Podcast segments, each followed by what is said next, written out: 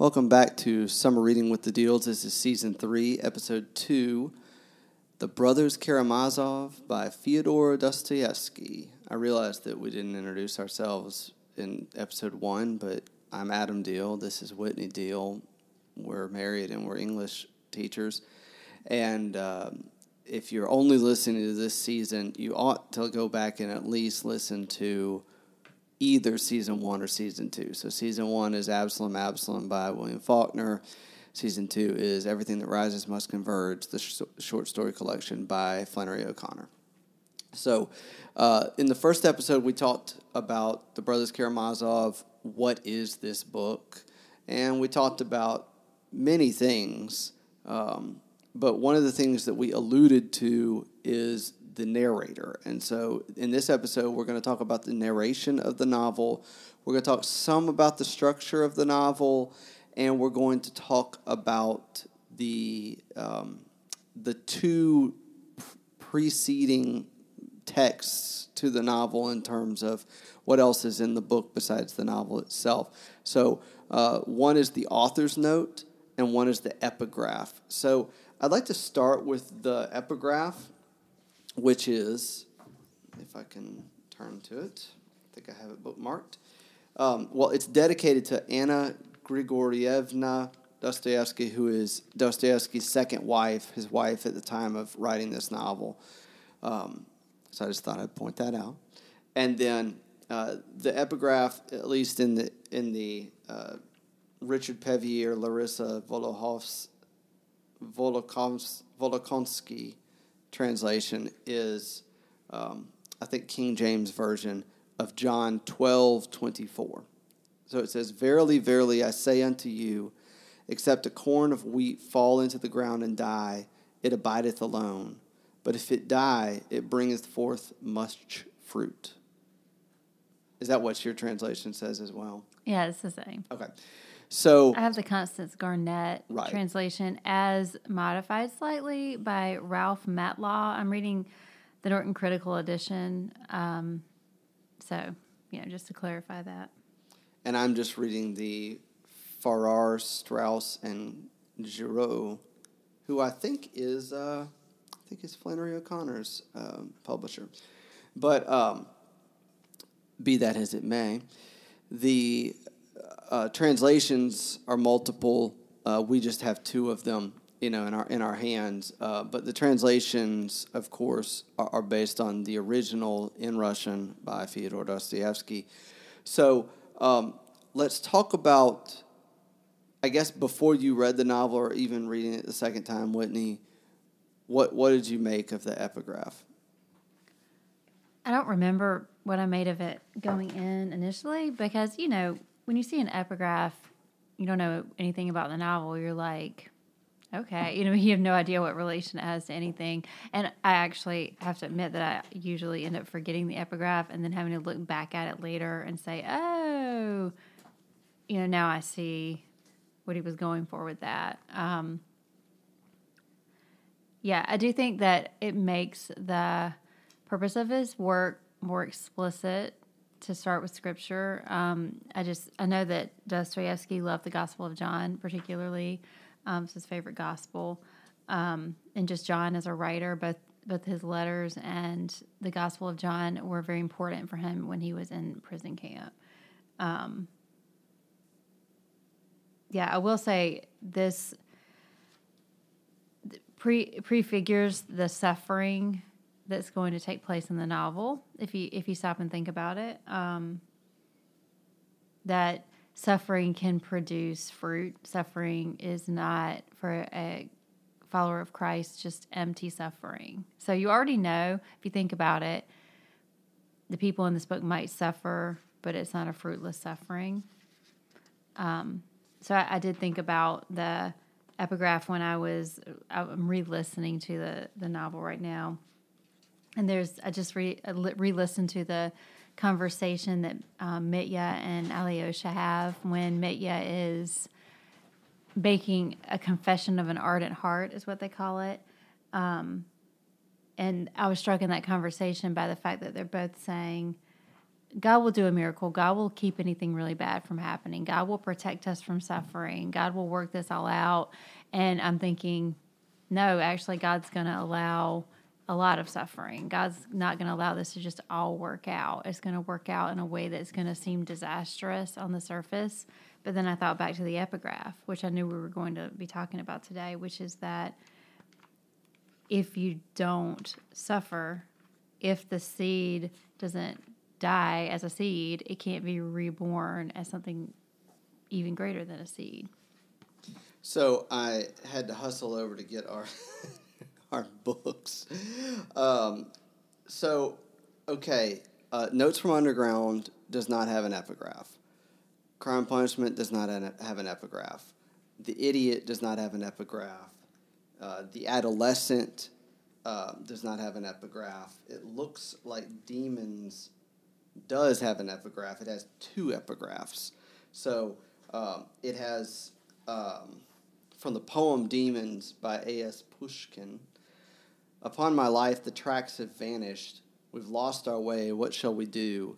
It must be a demon's leading us, demon apostrophe us, leading us this way and that around the fields. And then there's an ellipsis. How many are there? Where have they flown to? Why do they sing so plaintively? Are they burying some household goblin? Is it some witch's wedding day? And then it has uh, this passage from Luke chapter 8, 32 through 36. Now a large herd of swine was feeding there on the hillside, and they begged him to let them enter these, they being the demons that Jesus is casting out of this man. So he gave them leave. Then the demons came out of the man and entered the swine, and the herd rushed down the steep bank into the lake and were drowned. When the herdsmen saw what had happened, they fled and told it in the city and in the country. Then people went out to see what had happened, and they came to Jesus and found the man from whom the demons had gone sitting at the feet of Jesus, clothed and in his right mind, and they were afraid. And those who had seen it told them how he who he who had been possessed with demons was healed. So, um, this novel, Demons, which we're not going to talk about in depth because we haven't read it, um, does come before Brothers Karamazov it was originally written, I'm not seeing it, um, 18, 1872. I do know a lot about this book because I read, read about it very extensively. But I would just say I happen to know that the epigraph um, is really the core conceit of the work. Um, not not the Pushkin, although um, Dostoevsky loved Pushkin, but the Luke passage, yes. he considered that that Luke passage about the demons being driven into pigs could be like a, a metaphor or a symbol or something for what was happening in Russia, where the older generation that he was a part of that kind of came of age in the 1840s and started preaching, I guess you would say, kind of teaching um, and advocating for socialism and atheism and um, just a, a, a, big radical move away from the traditional foundations of Russian life in the Orthodox Church. That that generation were like the demons that were influencing the younger people and the young students in the 1860s um, and 70s down even more radical and destructive paths. Um, so he was blaming the older generation as more responsible than the younger generation, but saying, look at what the effects have been. And I actually think that that's a tremendous overlap with Brothers Karamazov. Um, and I, I like, it's kind of like we said with Flannery O'Connor, as they both went through their careers and got closer to their deaths, and both of them had chronic illnesses and sensed that they might die, um, they both got more and more explicit about the spiritual purposes of their work and the epigraphs that they chose for these works um, encapsulate that. So I'm looking for this because, um, yeah, here we go. So this is from, um, this this is from the book, a Karamazov companion commentary on the Genesis language and style of Dostoevsky's novel by Victor Terras. Um, so, uh, also, by the way, all these books that we mentioned, we're going to have an annotated bibliography for season three. so, uh, we're getting even more legitimately scholarly on it. Um, for those of you that want to find these books, and of course, we have them. So, if you want them and you don't mind reading our highlighting and marginalia, um, we've got them. We'd be happy to lend them to you. So, um, it says Dostoevsky wrote much of wrote much of Book Seven, which he initially proposed to call Grushenka, but eventually called Alyosha, in August at Bad Ems, a, Geor- a Georgia, a German res- resort town where he w- went a number of times for his health and completed it in Staraya Russa in September. As he sent off the first three chapters on 16 September, he wrote to Lyubimov, the last chapter, which I shall send you, Cana of Galilee, is the most essential in the whole book and perhaps in the whole novel.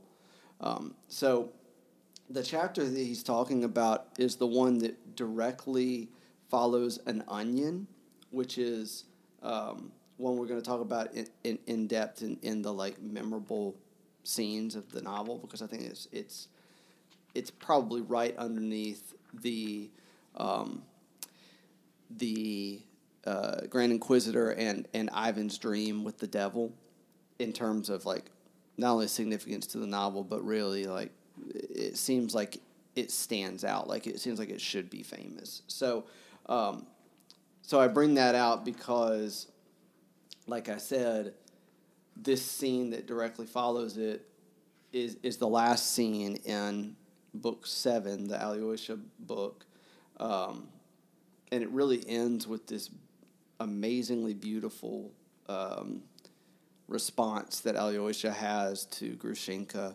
um, and her her comment about the onion. Basically, like one act of faith can redeem a person. Does that is that how you would describe her story? I mean, we're going to talk about it in, in at length later, so I don't expect you to be like, you know, fresh on it because I haven't read it. I haven't reread it either. Yeah, I mean, I would say that uh, you know, one just a small act of kindness or or faith, um, it, it can redeem the person who does the act of kindness. It can redeem the person who receives the act of kindness. Um, I love the fact that it's an onion. I'll just throw that in because this is coming right after Alyosha is struggling mightily with the the fact that I'm kind of chuckling because it, it, it does seem a little bit almost silly, but with the fact that the corpse of Father Zosima has a an odor of corruption. Um, that's natural, but everyone was expecting him to be supernatural in his death. You know, something supernatural to happen, a miracle. Instead, he just had a a typical death, and um, I, I think that the fact that an onion an onion stinks, right? Like, um, but an onion is used as an emblem right after that of of an act of faith. Um, you don't need a flashy miracle. I think that's just like the overwhelming thing that comes through this whole section. You don't need a flashy miracle in order to put your faith in God. Um, you just take a leap of faith. You just um, take the encouragement that God gives you through normal events and normal people because that is real and it really is inspired by Him. So, uh, Father Zosima, um, on page 309 in my edition, he says, Verily, verily, I say unto you, except a corn of wheat fall into the ground and die, it abideth alone. But if it die, it bringeth forth much fruit. I had read this verse just before he came. So we're going to talk about Father Zosima in the next episode. But um, it's interesting that the, the the epigraph shows up in the actual novel. I think that that's that's unusual that that an author will quote the actual lines again in the novel. Um, so we'll talk about that, like I said, it, at length in, in it, as it connects to Zosima. But I do think that, as Whitney is saying, just like with demons and the use of the the passage about the the demons desiring to go into the pigs and Jesus granting that that wish. Um, that that is a central conceit for the whole novel. So too is this epigraph the central conceit of the novel, and and it's basically saying if a grain of wheat, a corn of wheat, stays on the stalk, it's still part of that plant. But if it goes into the ground and creates new wheat, that that can continuously expand and grow and flourish. And as it says, if it it abideth alone, but if it die, it bringeth forth much fruit. So the concept of is death the worst thing that can happen? I think that's one of the central questions of the novel, and um, and not only that, but like it, is injustice the worst thing that can happen? Is suffering the worst thing that can happen? You know, um, can new life be brought from someone's suffering, someone's death, um, or should you just try to avoid? A, a utilitarian tries to avoid suffering for the greatest number of people. That's the point of life for a utilitarian thinker. And utilitarianism was so influential in Dostoevsky's day and age, and he just felt that it neglected whole realms of what it is to be a, a person, you know, and what God created us to be, and completely neglects eternity.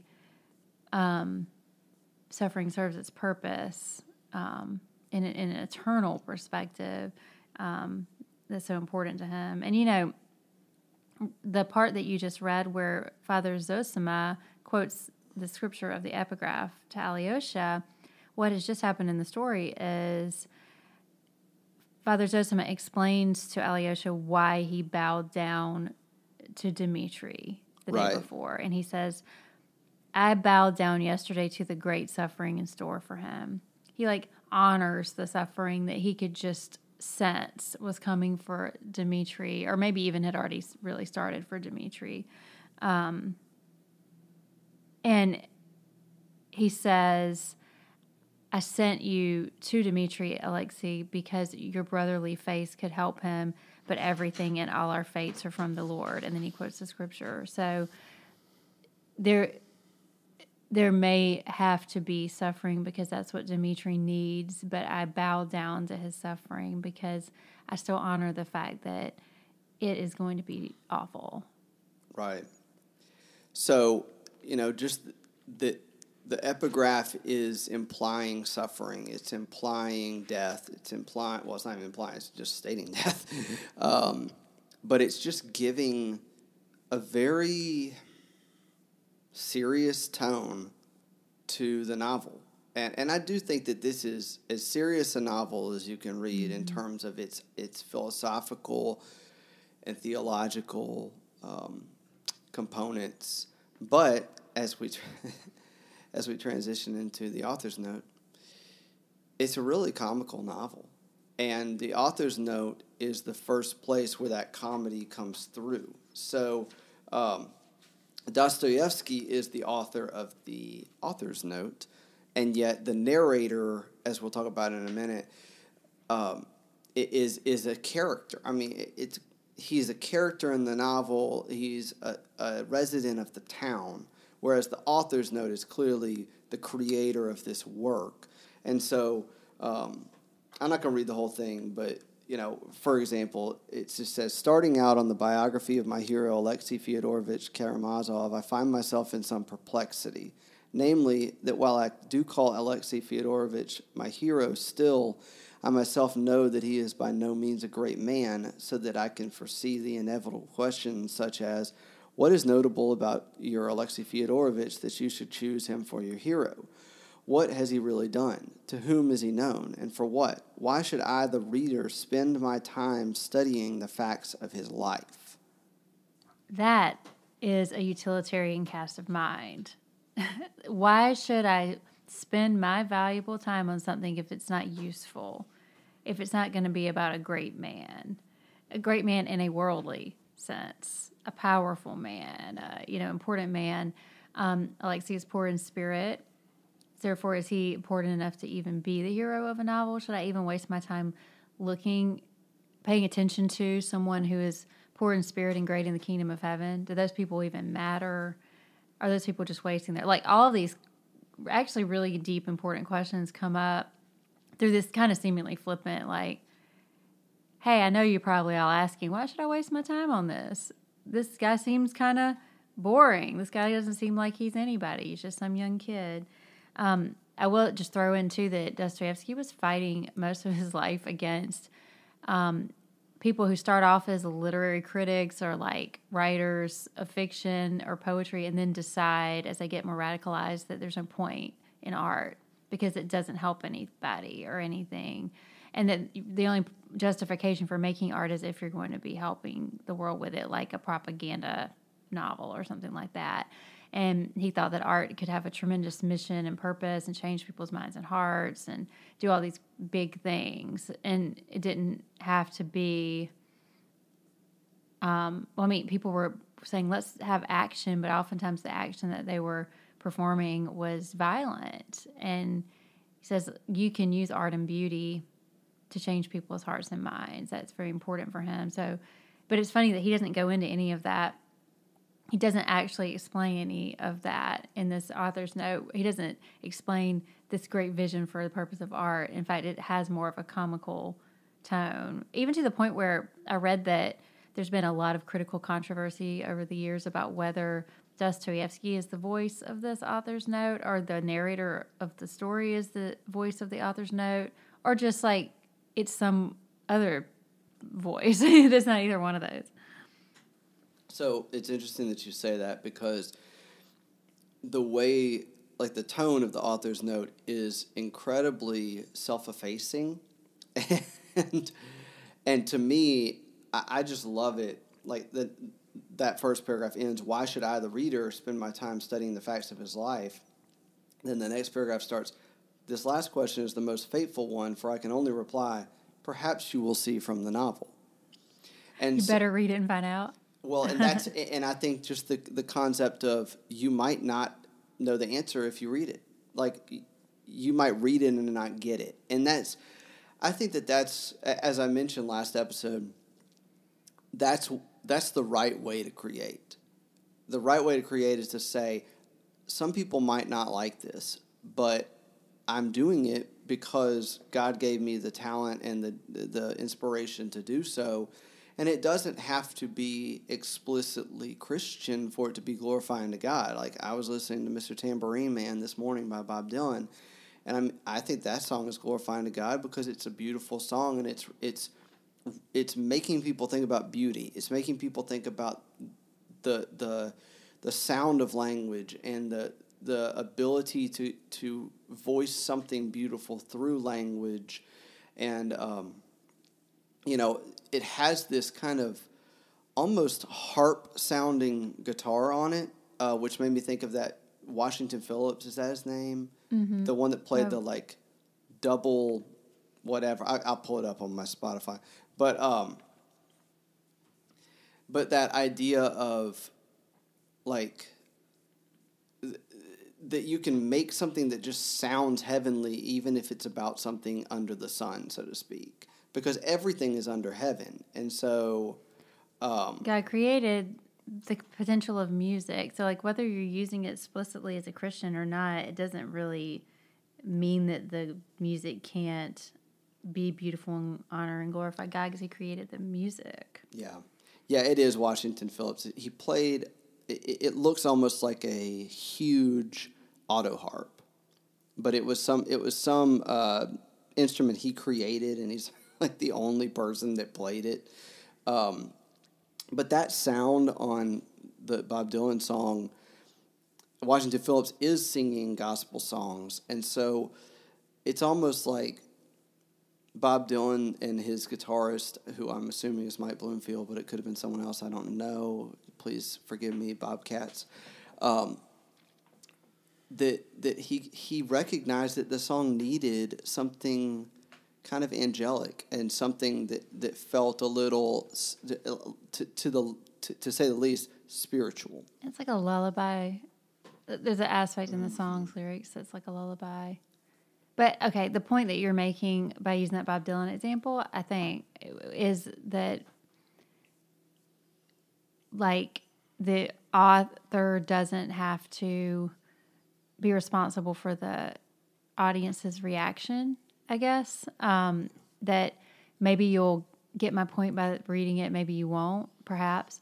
Yeah. Um, we've talked about that a lot with other artists too. Um, artists who create something that's incredibly complex, and sometimes you have an audience that just doesn't get it, or have I mean have kind of a blockheaded response to it. We we've talked about that with um, Kendrick Lamar's "Good Kid, Mad City" a good bit because you have to be a careful listener and a thoughtful listener to to see the narrative on that. Like we've talked about how we've seen people use the song swimming pools as kind of like a party anthem mm. style song and really it's a song about alcoholism and peer pressure and like the destruction that comes from alcohol and violence. I mean there's so much to that song but because it you have to listen well and carefully and pay attention. A lot of people don't do that. I think anyone sitting down to read brothers karamazov is more likely to be paying attention and like understanding you would you would think but I read the introduction to the Penguin edition of the Brothers K, and I was genuinely shocked by the reading of it that was taking place there. It just didn't take into account Dostoevsky's purposes at all. And I'm not saying you have to bow down to the author's purpose, like all that could ever be contained in a work is what the author intended. I don't think that at all. But to just completely ignore and revise, like basically, the introduction I read seemed to be saying this is just a nihilistic book that shows the bleakness of life and how there's kind of no redemption. I'm like, that's literally the opposite of Dostoevsky's intention. That seems to me just like just being a willfully bad reader. And um, during the Soviet Union years, there was still literary criticism of Dostoevsky, but it wanted to ignore God or like denigrate Christian faith while also still saying, but this is a great Russian writer and he, you know, this is good. It, it twists and distort, distorts and perverts the work if you willfully completely ignore say the epigraph you know but this author's note does it playfully is self-effacing and a little i think a little wry and ironic at the same mm-hmm. time not completely self-effacing also a little like, hey, I know some of you are going to be like bad readers or just not have the patience or the understanding for this. So, like, hey, you know, go your own way. There will be people who get it. And so, you know, I, I I'm still hung up on this Bob Dylan comparison because the podcast I was listening to was talking about how the Byrds cover of Mr. Tambourine Man kind of in a way makes it like too beautiful like it almost puts an artifice of beauty on it, whereas the original has what I would consider just a, a genuineness of beauty, and um, and the Byrds version only sings one verse, which I think is the m- middle verse. Um, anyways, um, I'm just gonna look it up because um, there we go. Um, the Byrds version, if I, if I find the lyrics. Um, yeah, I can't find. Them. Um, here we go. They only use one verse, and it's "Take me from a tr- for a trip upon your magic magic swirling ship. All my senses have been stripped, and my hands can't feel to grip, and my toes too numb to step." wait f- only for my boot heels to be wandering. I'm ready to go anywhere. I'm ready for to fade onto my own parade. Cast your dance and spell my way. I promise to go under it. So that verse sounds kind of druggy. Oh, yeah.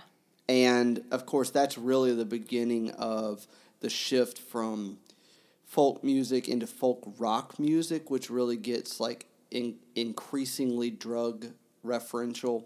Um, and so um, the last verse of, of the Dylan version says, And take me disappearing through the smoke rings of my mind, down the foggy ruins of time, far past the frozen leaves, the haunted, frightened trees, out to the windy beach, far from the twisted reach of crazy sorrow Yes, to dance beneath the diamond sky with one hand waving free, silhouetted by the sea, circled by the circus sands, with all memory and fate, driven deep beneath the waves. Let me forget about today until tomorrow.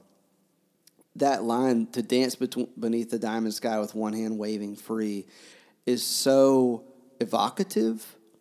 And I actually think that's how Alyosha feels after in that Cana of Galilee chapter after Grushenka has shown basically that she's redeemable. Um, and that you know even someone that's as evil and fallen and that woman that she has an onion of faith um, Alyosha just has this ecstasy um, and and that he has the same feeling at the end of the novel and so that the author is telling us Alyosha is the hero of this novel well if you just erase the the author's note you would think either Dmitri or Ivan is the hero of the novel.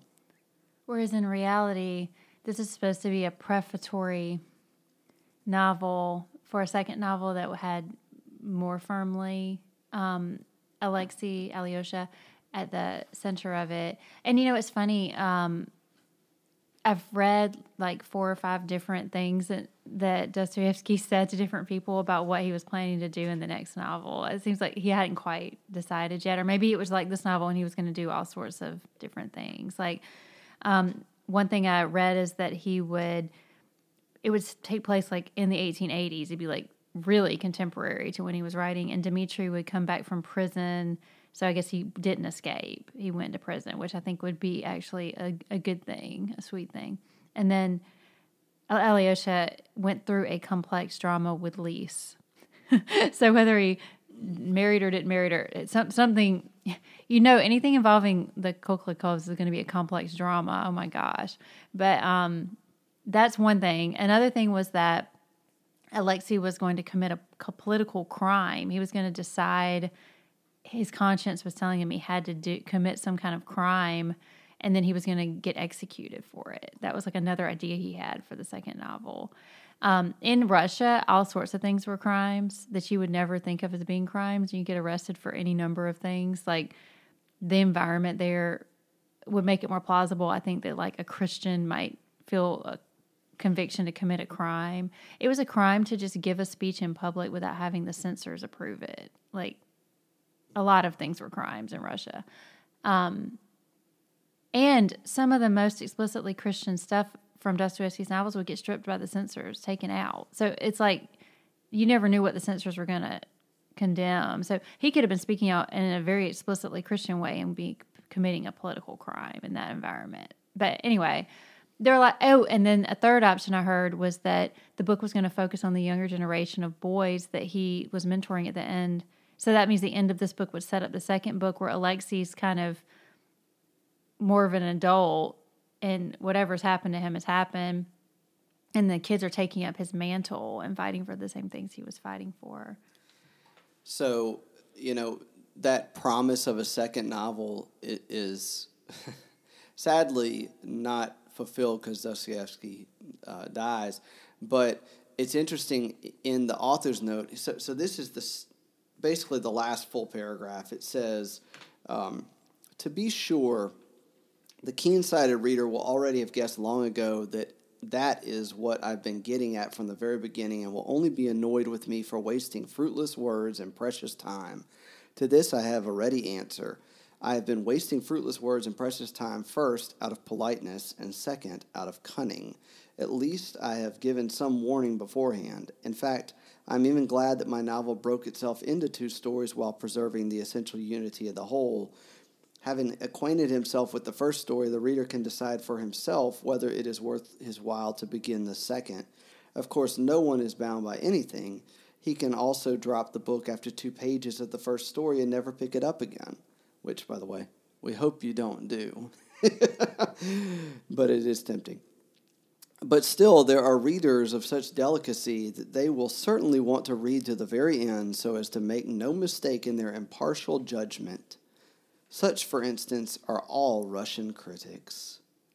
So, it, the, like Whitney is saying, the irony that he's speaking with, or I'm just going to say sarcasm because I like sarcasm and I hate I hate the word irony. I hate the concept of irony. It's too ambiguous. As It is, well. and and the, just the playfulness that he has there shows that he has far more command of this story than you could ever imagine he does. Um, especially because the narrator just seems kind of he's he seems like an amateur. But we'll we'll talk about him in a second. But um, but the end of that author's note is is really interesting. That Dostoevsky is is kind of saying like, watch out. There's something more clever to this than you think, um, and and almost like he's speaking to the current generation of readers and critics and whatnot in a in a, a delivery mode that they will understand. It also okay. I'm going to read one more sentence or 2 Um, it says, "Well, there's the whole foreword. I completely agree that it is superfluous, but since it has already been written, let it stand. and now to the matter at hand. It's so in a way so self conscious, you know, in a way that you try to pretend to be not to be in a foreword where you're like, well, now I've written a foreword. There's your foreword. It's like if you got, if you got to the end of a student essay and it was like, well, I've tried to write this essay. It's not amazing, but it's three in the morning and it's due at eight. So let it stand. Buy them as a deal. Like I would find that kind of charming, even though So so would I. I, I might be like, let's make this a postscript or something and not part of the official essay. But I would I would be like, this is an intelligent move, kind of, and not a clunky formulaic move. Um, Dostoevsky got really famous and influential because he made this monthly journal called Diary of a Writer, and he wrote the whole entire thing, which is very unusual. He would write this big, thick magazine every single month about reacting to the news of the world. Like he would have a theme for each issue, so it'd be you know like the woman question and uh, whatever, emancipation of the serfs. Um, he got really famous. That got very popular because he spoke in this down to earth style, and people kept remarking, "Well, it's like he's just talking to you. It's so casual. It's like it just flew out of his pen and he just published it. It doesn't seem stilted and formal." I think he's doing the same approach here that works so well for him there. Yeah. And that's also why I think podcasts are so successful right now. I, I just, you know, I've read a lot of academic ease, and um, I, I just don't see the point in writing in such a way that is is meant to show your superiority to your to, to your audience. I, I think that the point of, of doing it is to connect rather than to show like you don't belong in this company of, of one. Um, and, and, you know, that you would make yourself an expert on something by being the only person that can talk about it. That's such a lonely life. And Dostoevsky, in this author's note, is inviting people to connect to his story. He's not doing it necessarily primarily out of a monetary mon- monetary monetary reason. He's doing it out of the the sincere desire to say, I spent a lot of time doing this, and I would love if you would spend a, a you know a, a small portion of that time that I spent reading it and considering it, and of course. depending on how fast he wrote it, I might have taken as long to read it as he taught, took to write it.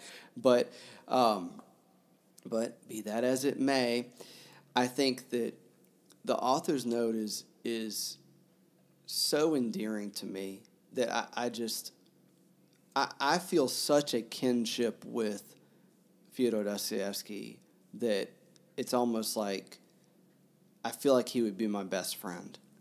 Honestly, I actually kept thinking that reading the biography too. I was like, something about him is kind of like Adam.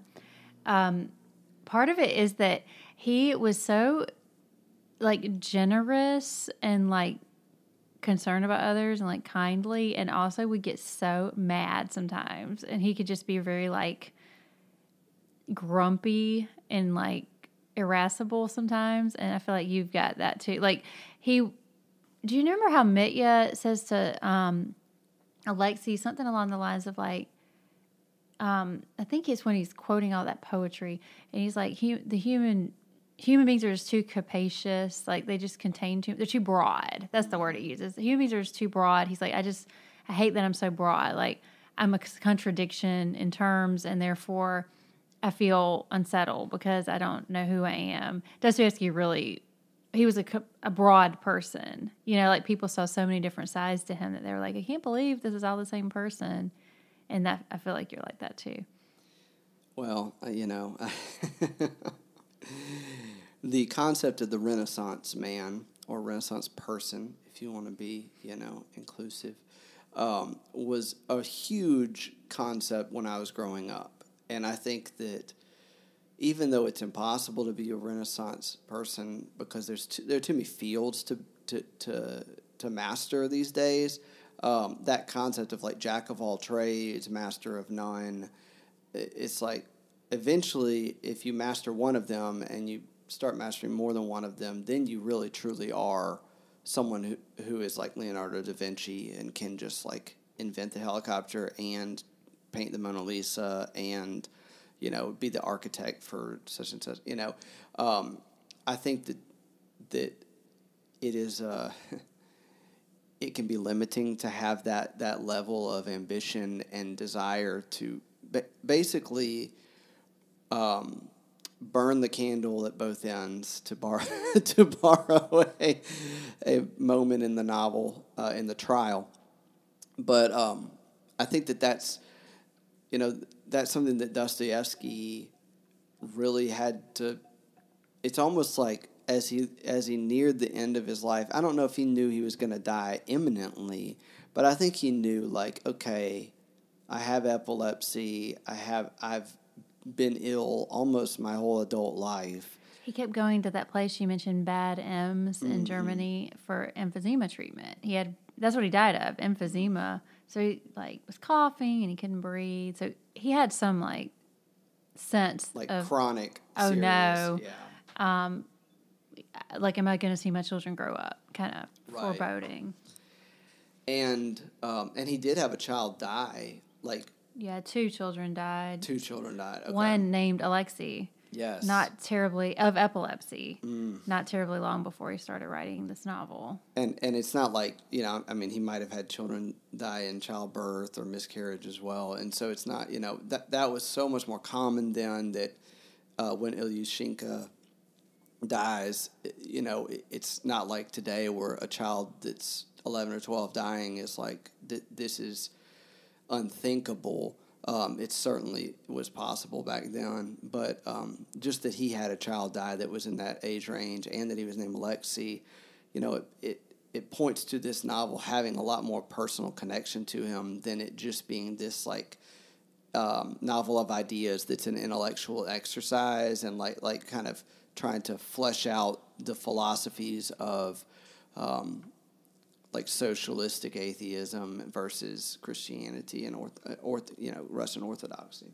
Just to add to that concept that this is such a personal novel in a lot of different ways to him. Um, one of the most moving and just like harrowing parts of the book to me is when right at the very beginning when that peasant woman well, it's like I don't know if they're. I guess they're peasants. They're not like serfs, but they're peasants. This peasant woman comes to Zosima, and her little boy has died, and she's had other children die, but this one just hit her harder and different, and she just can't live with it. And she leaves to go on pilgrimage to see Father Zosima, and she's like, "I've left my husband, and I, I know he might like drink him, you know, get become an alcoholic when I'm gone, but I don't care about him anymore. I just don't care about anything. It's just so awful. It's so sad." and um, he gives her a lot of time. He really lets her express herself for a long time, you know, for like pages. And then Zosima is so compassionate to her. Like he does tell her, remember that your little boy's in heaven with God being comforted. But he says, It's Rachel of old weeping for her children and will not be comforted because they are not. Such as the lot set on earth for you, mothers. Be not comforted. Like he gives her permission to not feel. I'm starting to tear up talking about it gives her permission to not feel comforted, to not put a happy face on it, you know? Yeah. And he says, just always remember that your son's in heaven and um, go back to your husband. and don't abandon him, but you don't have to be comforted yet. Like if you're not comforted yet, you're not comforted yet. I thought that was so kind and beautiful, and those are the same words. getting emotional.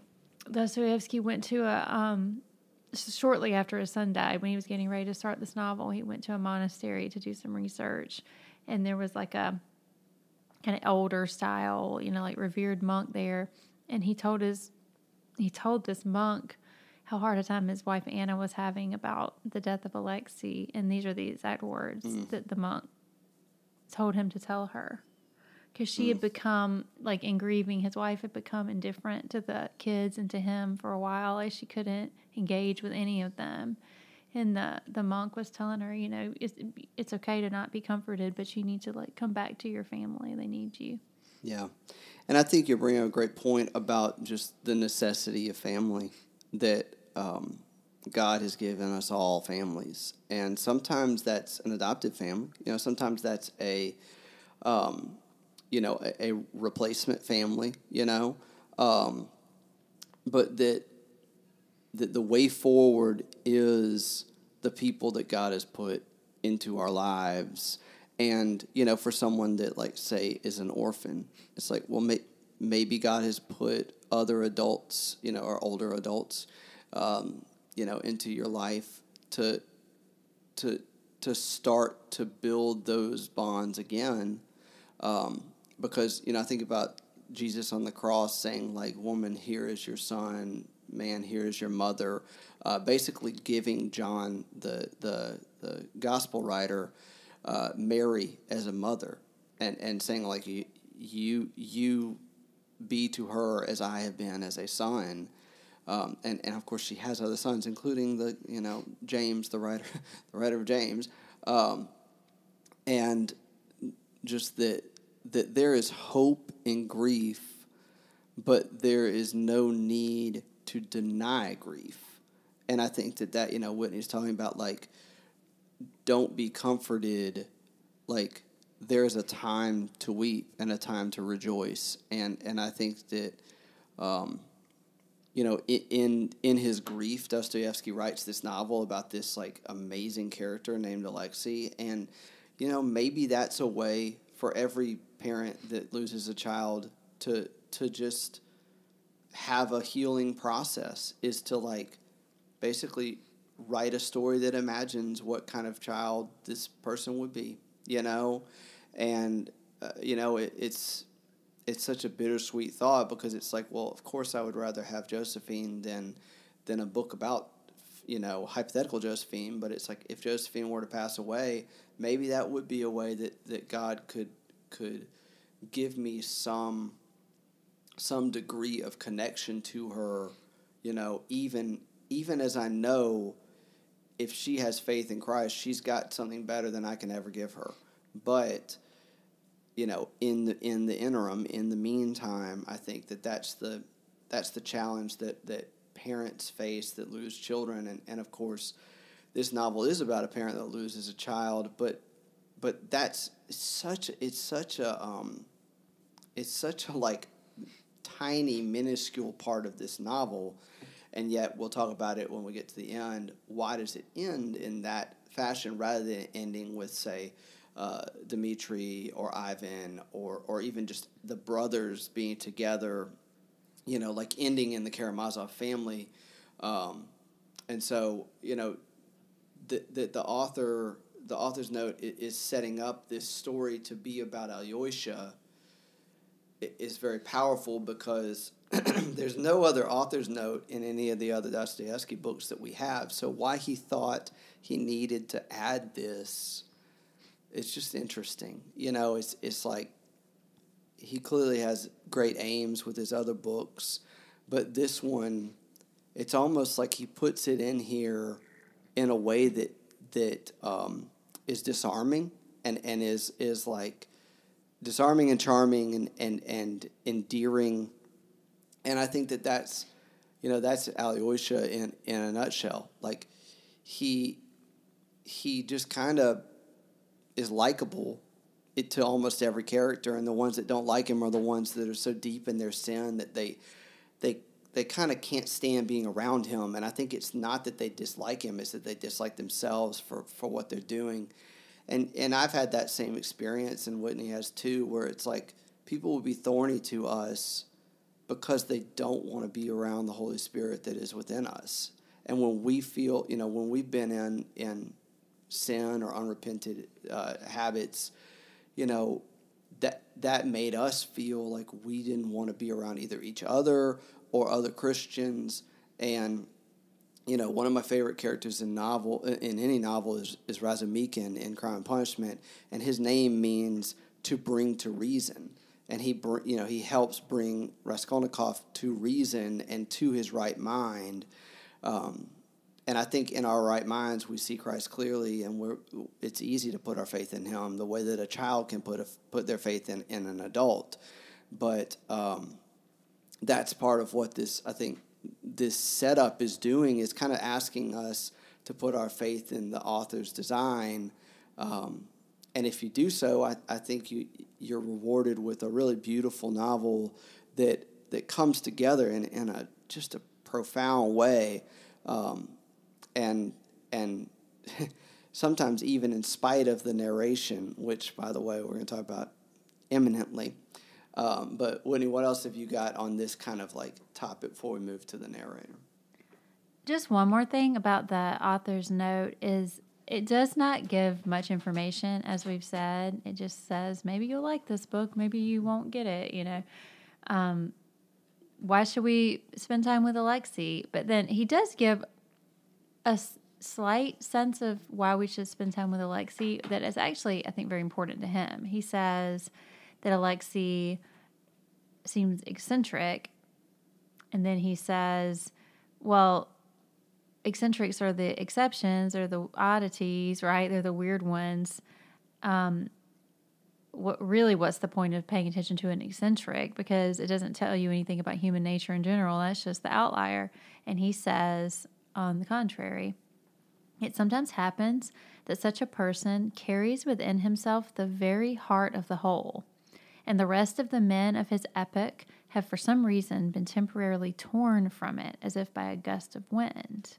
So, in other words, he was envisioning Alexei as being a true Russian, like a, a, true man of his people and of his nation, that the nation itself was getting carried away from by like a gust of wind of just like Western ideas and culture and new intellectual fads. And he said, you know, Alexei's going to seem like an eccentric to the types of people who will read this book, but really he is the quintessential Russian. So just, I think that's an important. Russia for Dostoevsky had this special place in human history. He believed it was going to be used by God to bring the whole world back to Christ. Mm. It's very sad that it didn't work out that way, but he he had a vision for that. He he hoped for that desperately, and he saw Alexei as a quintessential Russian. If that were true, that the quintessential Russian were like Alexei, you could see how Russia would have a powerful role to play in bringing the world mm. to Christ. And, you know, without getting too deep in the weeds of the Ukraine Russia conflict, that has been the stated purpose of the Russia uh, invasion of Ukraine from the Russian media and really uh, from Vladimir Putin especially, um, is that, that they wanted to reunite the Ukrainian spiritual center of the Eastern Orthodoxy with obviously Russia, the modern country. Um, so you know, you may think, well, that's that's not an excuse for going to war, but you know, like Whitney is saying, Russia sees itself as having a, a, an essential role to play in the maybe not the end times, but like in the I guess like like the the re-empowerment of the church and if that means power on earth, then mm, sad to say, that's probably not going to work out for them just because that's not what the church is really here for. But if that means that it's, it's going to have a power in, say, um, reuniting the the Catholic Church with the Orthodox Church with the Protestant Church all under under Jesus and under Scripture, um, then then you know so be it. So be it. You know that what like Father Paissy says, and and if it takes war to get there, you know, so, sometimes you know sometimes it takes war to get uh, growth in in either society or restoration um, in in uh, people's hearts, and so you know it is it is very unsettling to see world conflict, you know, especially as it might involve America, but at the same time, America has had it really good for a long time, and you know, people that live in say Syria, you know, or the city of Beirut, or, or, or all sorts of places across the world, they know nothing of the ability to sit down and make a podcast. You know, they, they know nothing of these things. And like when he's saying Alyosha is the true Russian, that he is somehow what Russians should be and have the capability of being, you know, and, and that that he seems like an eccentric and and and uh, um, you know an odd man out in the novel is just indicative of the world's going the wrong direction, not Alyosha. You know, what's interesting about what you're saying is that Russia had a somewhat similar situation to this happening during Dostoevsky's lifetime, the Crimean War, or that's what it's called in um, Britain. I think they call it the Turkish War in Russia, but it's the same war. But during Dostoevsky's, you know, kind of adult writing life, Russia decided, well, they felt like they were the protectors of the other Orthodox Christians wherever they lived in the world, you know, and there were Orthodox Christians under the Turkish Empire, and they wanted independence, and Russia felt like a responsibility to protect them. I mean, that the idealistic reading of it, the situation, which is what Dostoevsky had is that Russia was valiantly protecting the rights of the Orthodox Christians around the world, you know, and taking on the Turkish Empire. And it was like a second, or not a second, but like a, a latter day crusade in the Holy Land and things like that.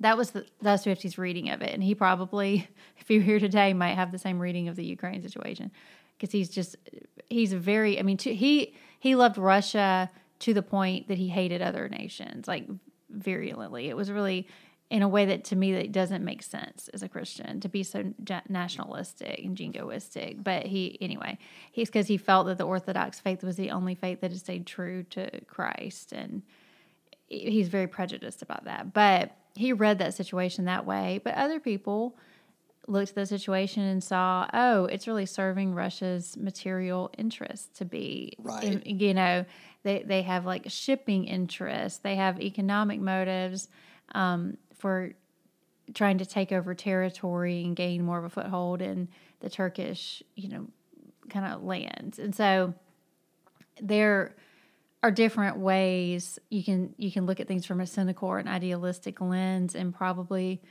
most times the accurate picture is somewhere in the middle and if you go right. too far in one direction or the other direction you might be missing something and you're bringing up the concept we talked about last episode virtue signaling versus sacrifice.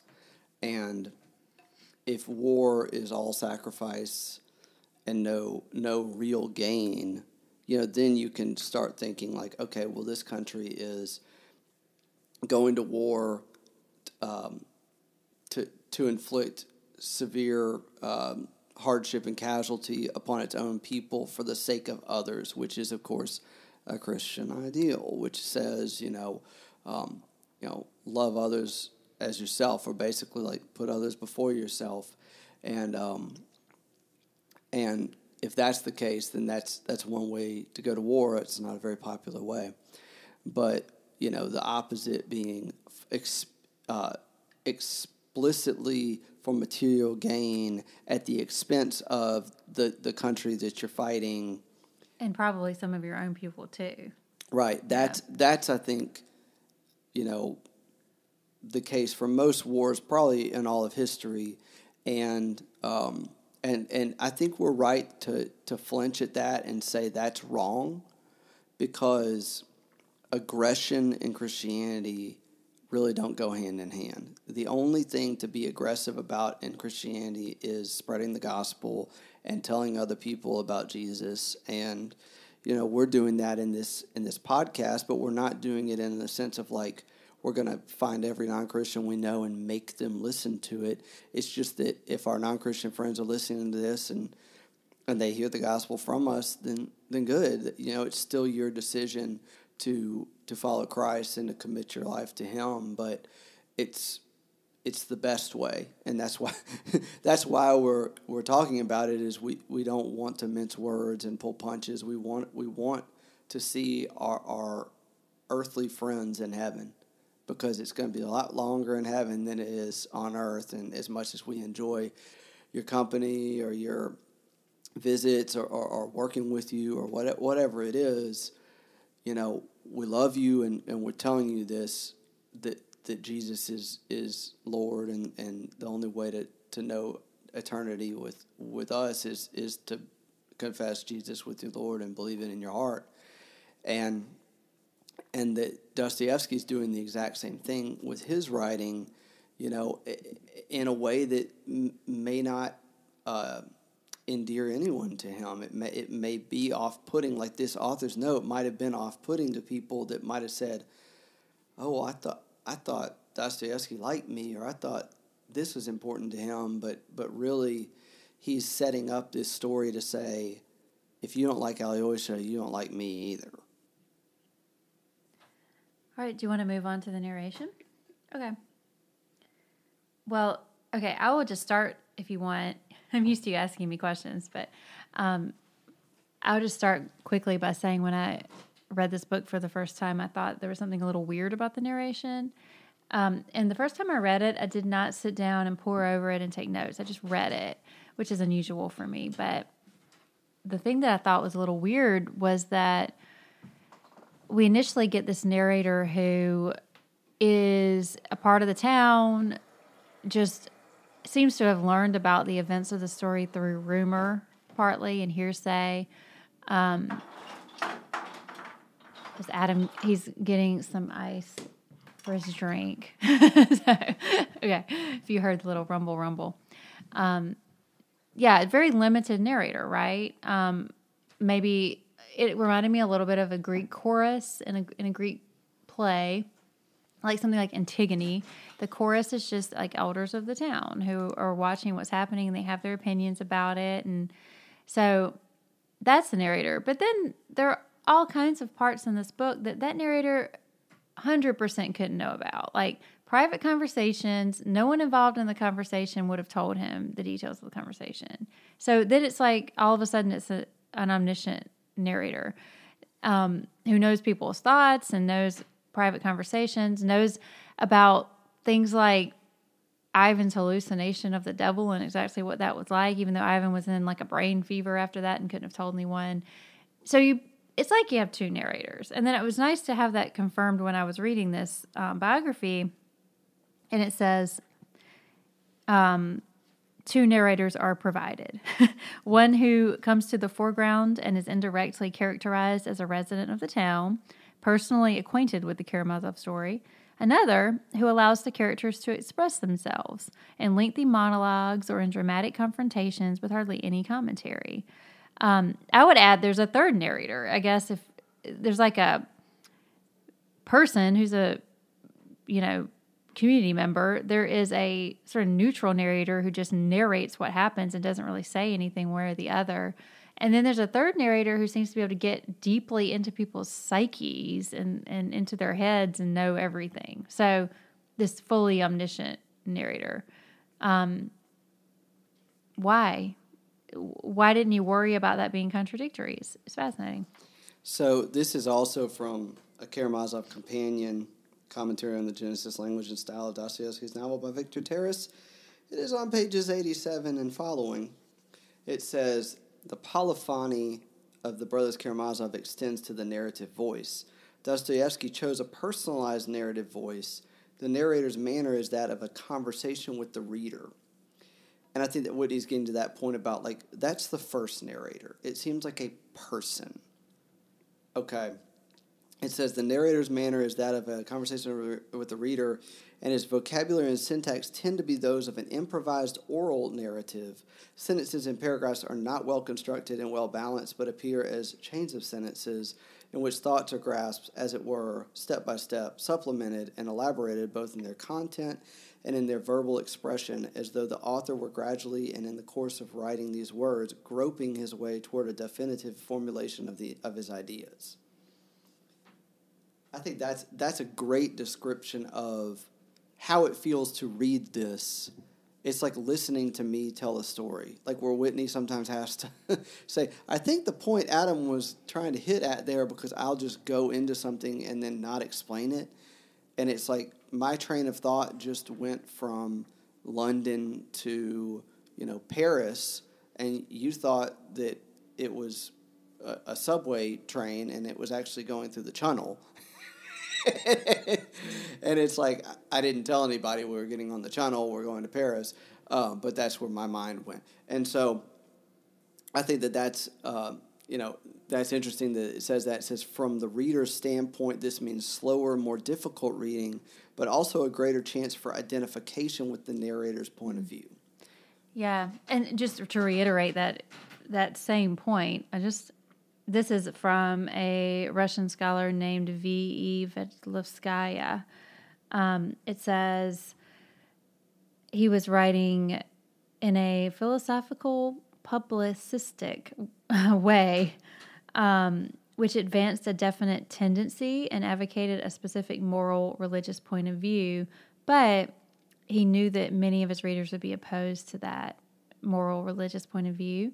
So he couched his moral religious point of view and a narr- narrator who is a kind of it's well I'll just read it. It says who has a fumbling tentative quality in his assertions and uncertainty about details. Um, he has a lack of literary sophistication. There's a heavy handedness in his expository technique. All of those things win you over to him a little bit so that if you had a narrator who was kind of a George Eliot style narrator who's like an orator from on high or something, like a prophet who was like, here is what you shall learn from this work. It's very serious and moral and philosophical. You might be off put by that. But when you have a narrator who's like, I don't really know what to make of all of this. I mean, I just live in this town and this is a pretty fascinating story, but I'm not really sure what to say about all of it. You you're disarmed, like you said about the the author's note. You're um, not put off. You give someone the benefit of the doubt when they're telling you a story a little awkwardly, but they seem to have a lot of goodwill behind it. You're just like, yeah, I'll bear with you. Okay. Um, I do think it's important to know that going into reading the work, though, if you're the kind of person who puts things down if they don't immediately grab you, because I don't think this book immediately grabs you it's kind of rambly and there's a lot of backstory and digression. And he'll say, but I already told you that. Or he'll say, uh, I just I have to get into that more later. Sorry if I'm boring you with talking about this other thing so much. And you might be like, this guy is an amateur. Why am I reading this novel? Now, in Russia at the time, and, t- today too, Dostoevsky has all this cachet so that people will be like, oh, there's a point to this.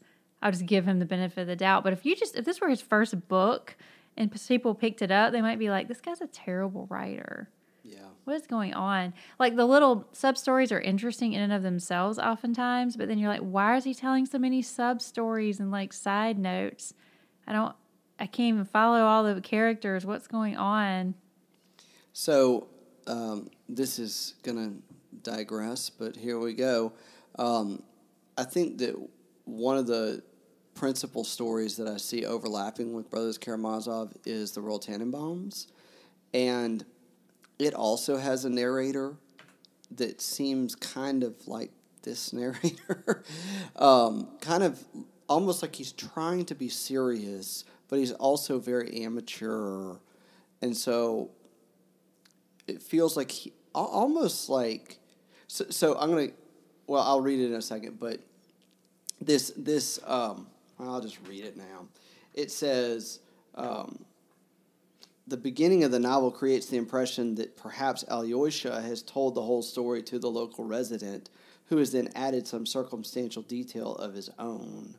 Thus, we get accustomed to the latter's knowledge. Sorry, the latter's knowing a great deal more than he ought to as a mere local resident. So, obviously, this is not just someone who presumed to know. Like he he had to find out details from from someone, um, and I I think that that's it. Just feels that way about the Royal Tenenbaums as well. It's like the narrator is somehow telling this story because someone has revealed these things to him about the characters in that novel, and the same is true of um, uh, Arrested Development.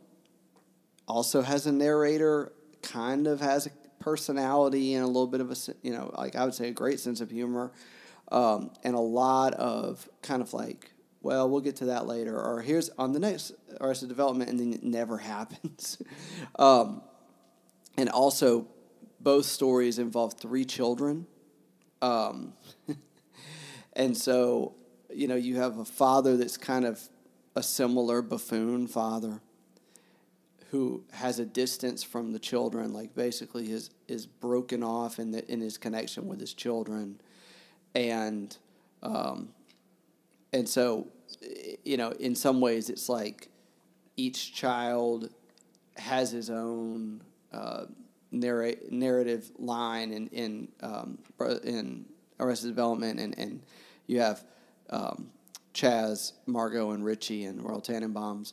Um, but there's also this element of like Annyong is the adopted child, similar to Smerdyakov. Oh my gosh. yeah. The more you think about it, the more you're like, whoa. The weirdest thing just happened in my brain when you said that because yesterday I was reading about Smerdyakov and about how in the original Russian he says he puts this little S on the end of his words that basically is the English equivalent of saying like yes, sir, yes, ma'am, sir, ma'am, constantly when you're talking. And, but that he has a strange juxtaposition of this servile way of using his words where he's like, ma'am, ma'am, sir, sir. But then he also looks insolent and like he doesn't mean any of that servility and like he's just doing it because he's supposed to. So he's, he's really annoying to people. That's what the, the um, Ralph Matlaw's translator's note said that he's annoying to people.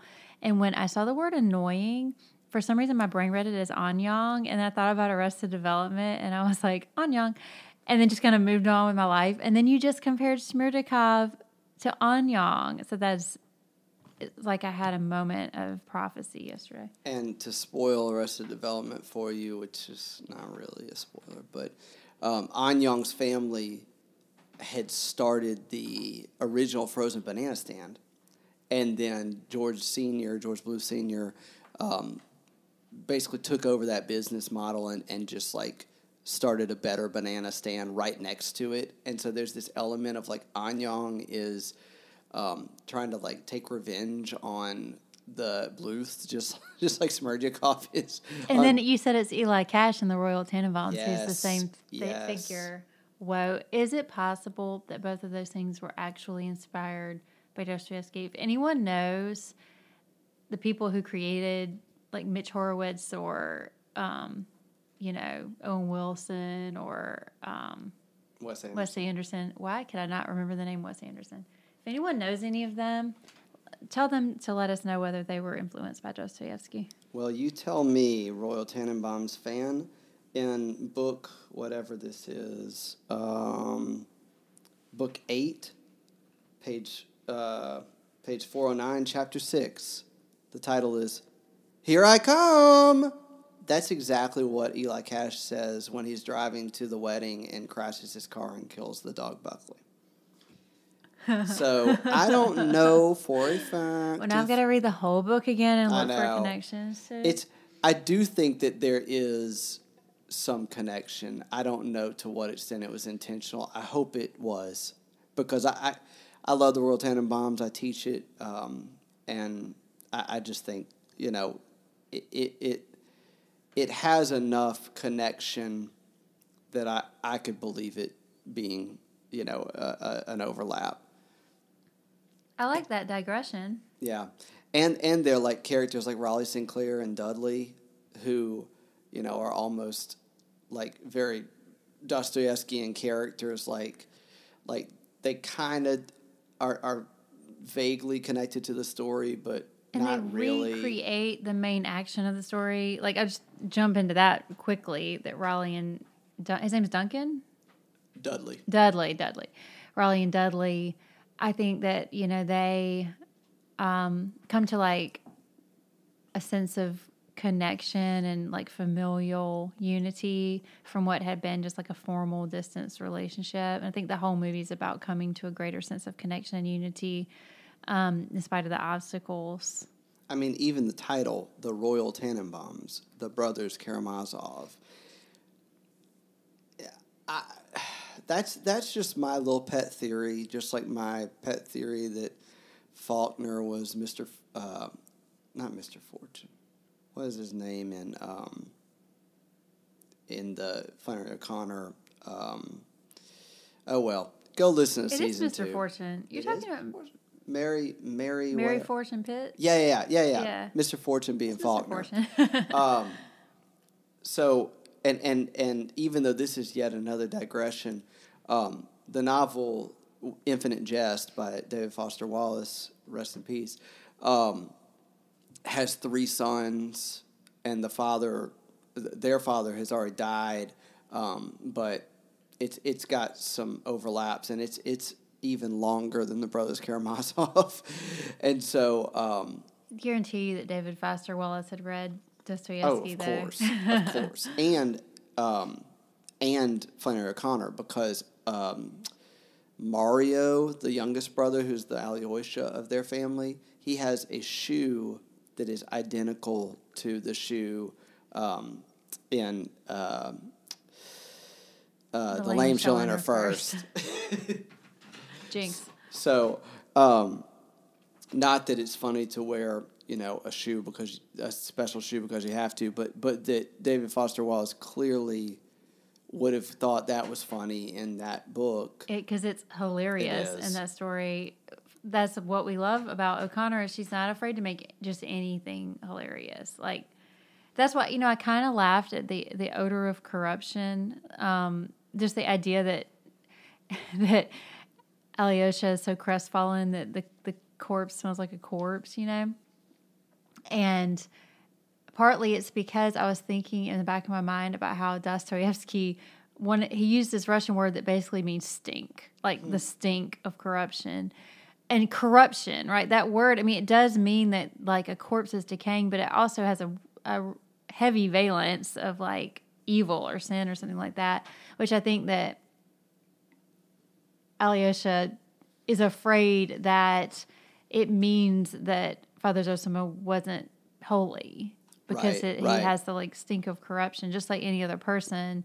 And Alyosha's just got to learn a not to expect like dazzling miracles, and b no human being is God. Like you don't idolize a person and put them on a pedestal and think they're the same, they're perfect. You turn to God, and so like he need to learn. Like I need to honor Father Zosima and learn from him, but not think he's worship Right. worship, worship worthy and like he's gonna avoid just like other human weaknesses and Right. foibles and stuff. And we see that, you know, here comes another digression.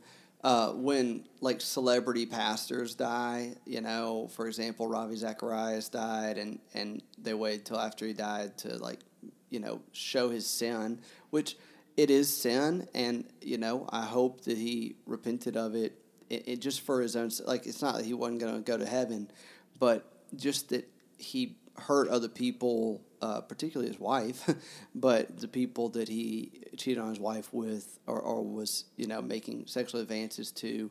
Um, but that you know, it's it's just so heartbreaking to see these these men and women of God that that die, especially after they die, when you find out something, you know, like it took Zosima dying for for Alyosha to understand that his corpse was going to stink, and and he could never have known that without him dying, and um, and I think that sometimes God just allows the truth to come out you know, after someone's died, because maybe they, they were being held too highly in some people's hearts, and, and he breaks his his ability to break people's idols is is unique to him. God God is the only one who knows perfectly how to break people of their idols, and I think that you know it, it can be a huge temptation, as Alyosha does with Zosima, to put your faith in the person who has faith.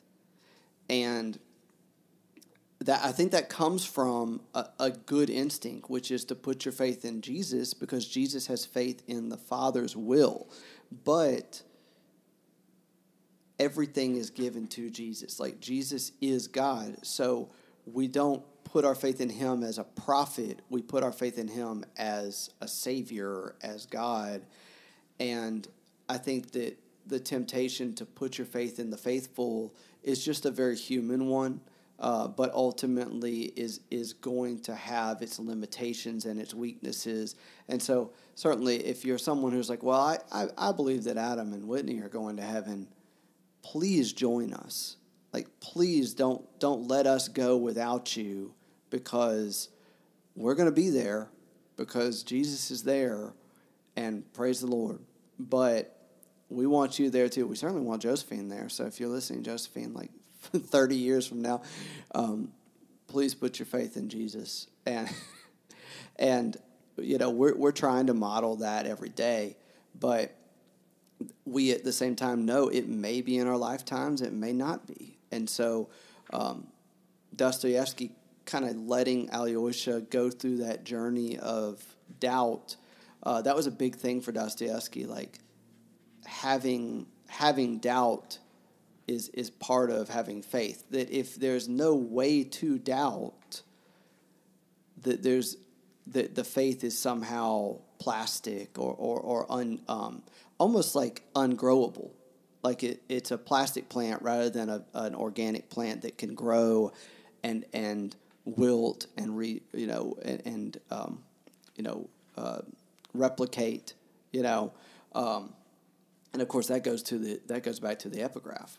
So um, so as we come back to the narrator one of the things that Whitney brought out is like the, the idea of there are two narrators and this this book says I'm still in the same book there are really two narrators. There's the personalized first person narrator an anonymous local resident about whose private views and sympathies we learn a great deal in the course of the novel, and an omniscient implied narrator who could be Dostoevsky himself.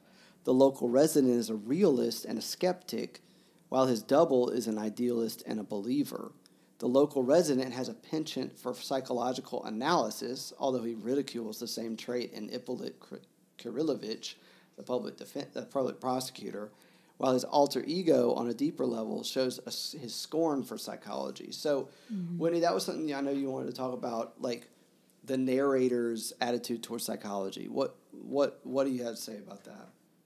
Oh, I didn't remember wanting to talk about that. It was uh, you wrote it on that envelope. so. That's funny. Um, well, I you know I think I was thinking of the courtroom scenes. Oh, okay, um, okay. Because I'd have to look back and find the, the passages, but there are quite a few passages in those courtroom scenes where the narrator just frames the speeches by kind of showing really i think showing the limits of how accurate one can be and the speeches do the same thing too the limits of how accurate one can be when you're psych- psychologically speculating mm-hmm. um, because I think the prosecutor says, you know, oh, Dimitri is not the type of man who ever could have carried fifteen hundred dollars around in his like in a little bundle tied around his neck without spending it. He's just too impulsive of a man. Like there's no way because the prosecutor is trying to prove that he stole the money from his father's room and went on a spree. So he's like, Dimitri, he's too impulsive. He's too, he could never just carry $1,500 around without spending it.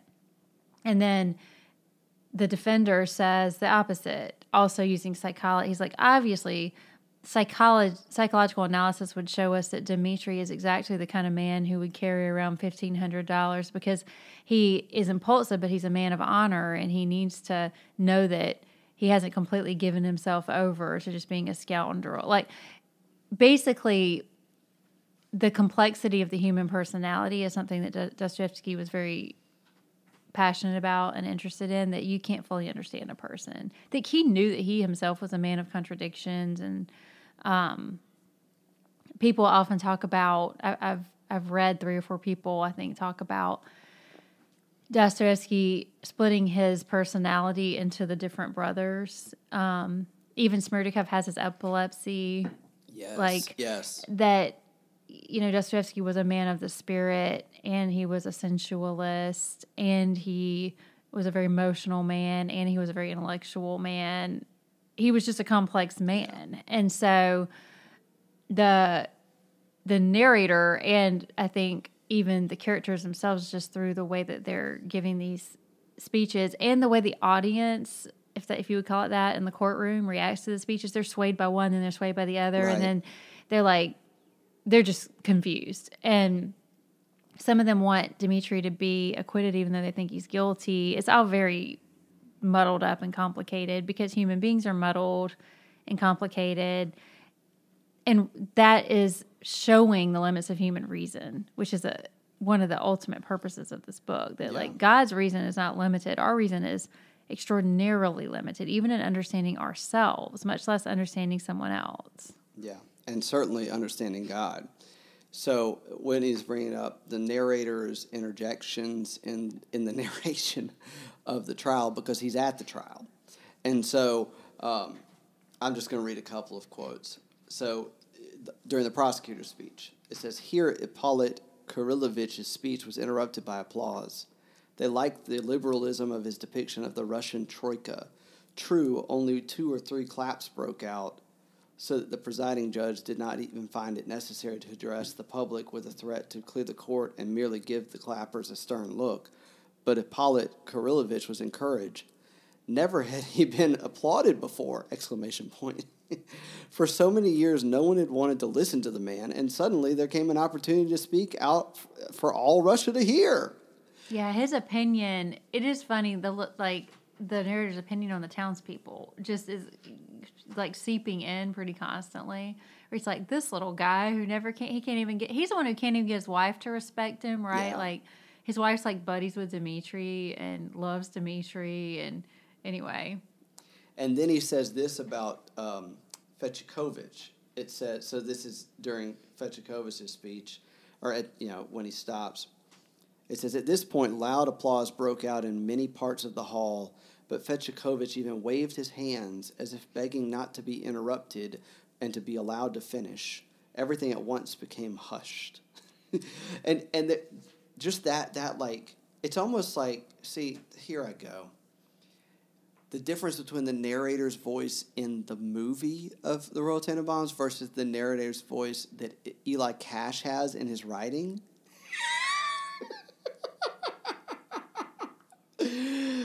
So, just that idea of like multiple voices telling stories, there's another connection.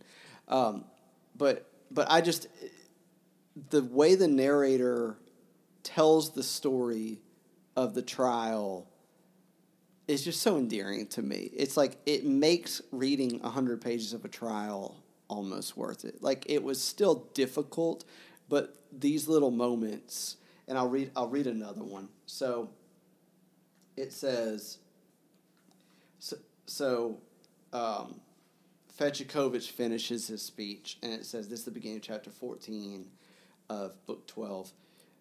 Thus Fetyukovich concluded, and the rapture that burst from his listeners this time was unrestrainable like a storm. To restrain it, to restrain it now was unthinkable. Women wept. Many of the men also wept. Even two of the dignitaries shed tears. And, and it's almost like I get this impression with the narrator at this point, like he's he is elevating his his uh, pitch and his his narration to try and capture like the the majesty of this defense uh, that that uh, Fetyukovich has given for Dmitri. or or is he because he doesn't consistently approve of the speech and everything about it necessarily is he almost chuckling at how easily moved and like emotive the people in the audience are. I don't know. I, I mean, I'm just you know, I call me uh, you know a, a simple minded person, but I read that and just thought he was he was just moved by how moving it was. So instead of being like judgmental of people being moved, it like I said, he it sounds like he describes it in more highfalutin terms than he did uh, uh, Kirillovich's like, oh, you know, he only got two or three claps, but yeah. no one had clapped for him before. Well, and that's the thing. He knows Kirillovich because they like live in the same right. town, whereas the other guy's from out of town. He's kind of a celebrity, so it makes sense they'd all kind of be excited and in awe of him. Um, so that kind of makes sense. And like to, the narrator kind of seems like he's just like it says he's a realist. It said he's a realist in that passage you just read. Mm-hmm. Kind of a like vaguely liberal minded, just like modern secular person is the the narrator, and so he would like the tenor of the prosecutor's speech.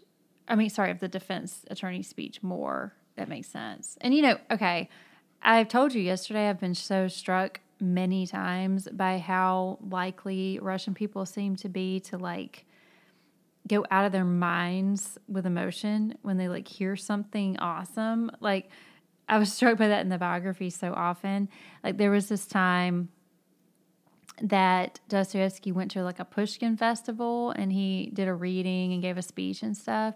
And he was like, well, okay, I'll read you one quote about what he said. This wasn't even after a speech, it was just like people saw him on the street the night before he was going to give a speech. At 9:30, when I got up to go home, they raised a hurrah for me in which even people not in sympathy with me were forced to take part. Then the whole crowd rushed down the stairs with me and without coats, without hats, followed me out into the street and put me in a cab and started kissing my hands. Not one, but tens of people. And not just young people, but gray haired old folks. Like he kept writing letters home to his wife that were like, people were weeping in the streets. People were falling out of their chairs listening to me, you know, so dramatic.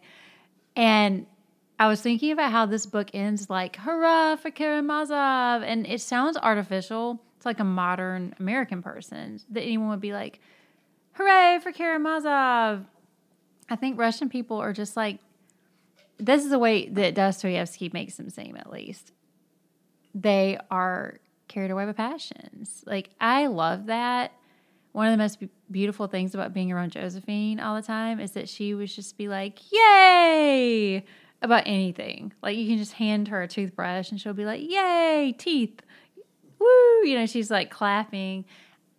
I I think I like I'm very endeared to that by the Russian spirit. And I I also am am prone to doing that all the time. Yes, yes. Um, I probably have said the word oodalali like fifty thousand times yeah. in my life. It's really nice to know that I, because I'm more of a calm person than that by temperament, I think, but I can go show Adam or Josephine now something small. Like I'll be like, look, I just saw a cat out in the yard. And they will both get very excited and maybe like scream and want to run outside. Like it's just nice to know that someone will get excited. So, speaking of getting excited, the narrator gets excited. This is on page 680 in the Fortune Smiles on Mitya cat, uh, chapter. It says, so I think this is when. Okay, this is Katerina Ivanovna before she um, turns on Dmitri. This is her still like you know, um, like basically like putting up a defense for Dmitri, and then the narrator says, "No, never shall I forget those moments!" Exclamation point. She began telling. She told everything italics. the whole episode Mitya had revealed to Alyosha, including the bow to the ground and the reasons, and about her father and her appearance at Mitya's, and did not betray by a word, not by a single hint, that Mitya himself had suggested through her, through her sister that they send Katerina Ivanovna to him for the money. She magnanimously concealed it and was not ashamed to present it as if she she herself had gone running to a young officer on her own impulse, hoping for something to beg him for money. This was something tremendous! Exclamation point. I had chills and trembled as I listened. The courtroom was dead silent, grasping at every word. Here was an unparalleled thing, so that even from such an imperious and contemptuously proud girl as she was, such an such extremely frank testimony, such sacrifice, such self immolation was almost impossible to expect. I actually love how this book will have people doing things that seem it really impressive, these grand gestures that seem so noble, but then it complicates it and undermines it. Like I, I think a typical novel would just have Katerina Ivanovna just be a proud but noble girl who like sacrifices herself on the altar of Dimitri's well-being. But then she like can't stand it anymore and reverses herself a little bit after this. So like what she's doing is theatrical I would say. Right. It's like a it's a flagellation or like a, a laceration is what um what she is called earlier. But it's like unsustainable because she's doing it. I mean, I think it's similar to what um, their father does, like acting a role. It's just that the role that she acts is not a buffoon. The role she acts is a, a heroine, an extremely self-sacrificing, and she's in love with her own virtue is what Dimitri says about her. But yeah. all that to say that the narrator is like kind of naive enough to get sucked in. He's like, man, she is amazing. And what she's doing is amazing, like in the sense that a young woman back then to like just go into some random officer's private room by herself and be like bowing to the ground and like asking for money makes her seem like a prostitute. Like right. it's not good. It would like ruin her reputation. And she just stands up in front of everybody and says that she did it to help him. It's like it is amazing and it's totally understandable why he's in awe of it. Um, but he he is carried away by the emotions of the courtroom there. Yeah. So that's that's all happening in the courtroom, and really like there there are so many moments in in like chapter one of book 12 where he's talk he you know the narrator's talking and and giving kind of you know different points. Um, i won't read all of them just because we're already at one hour and 37 minutes. But one of the things that he does um, well okay f- first of all at some point he like reveals the name of the town which is like i guess i never thought to tell y'all where we, where we are. Um, but it says this on page 666 says, I will note that Rakitin was one of the most important witnesses and was undoubtedly valued by the prosecutor.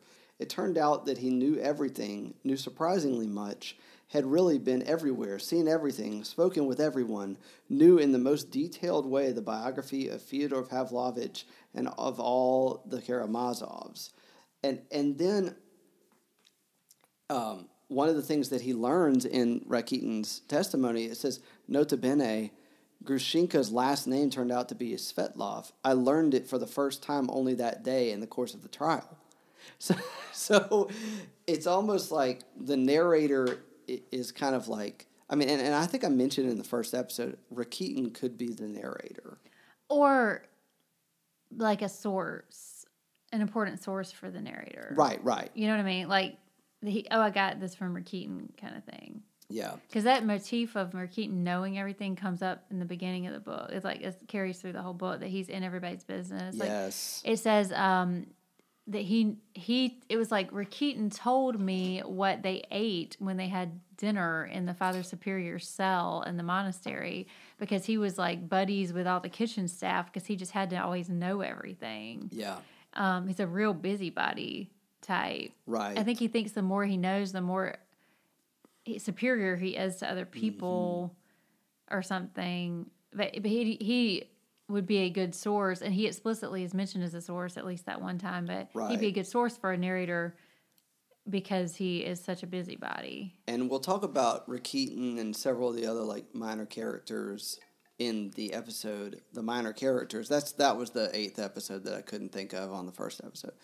Um, but it's interesting that Whitney's bringing that up about Rakitin because Alyosha also is always in every other scene. It's like he he's almost like this like Jake Barnes in Sun Also Rises where he's the narrator but he's not the main character.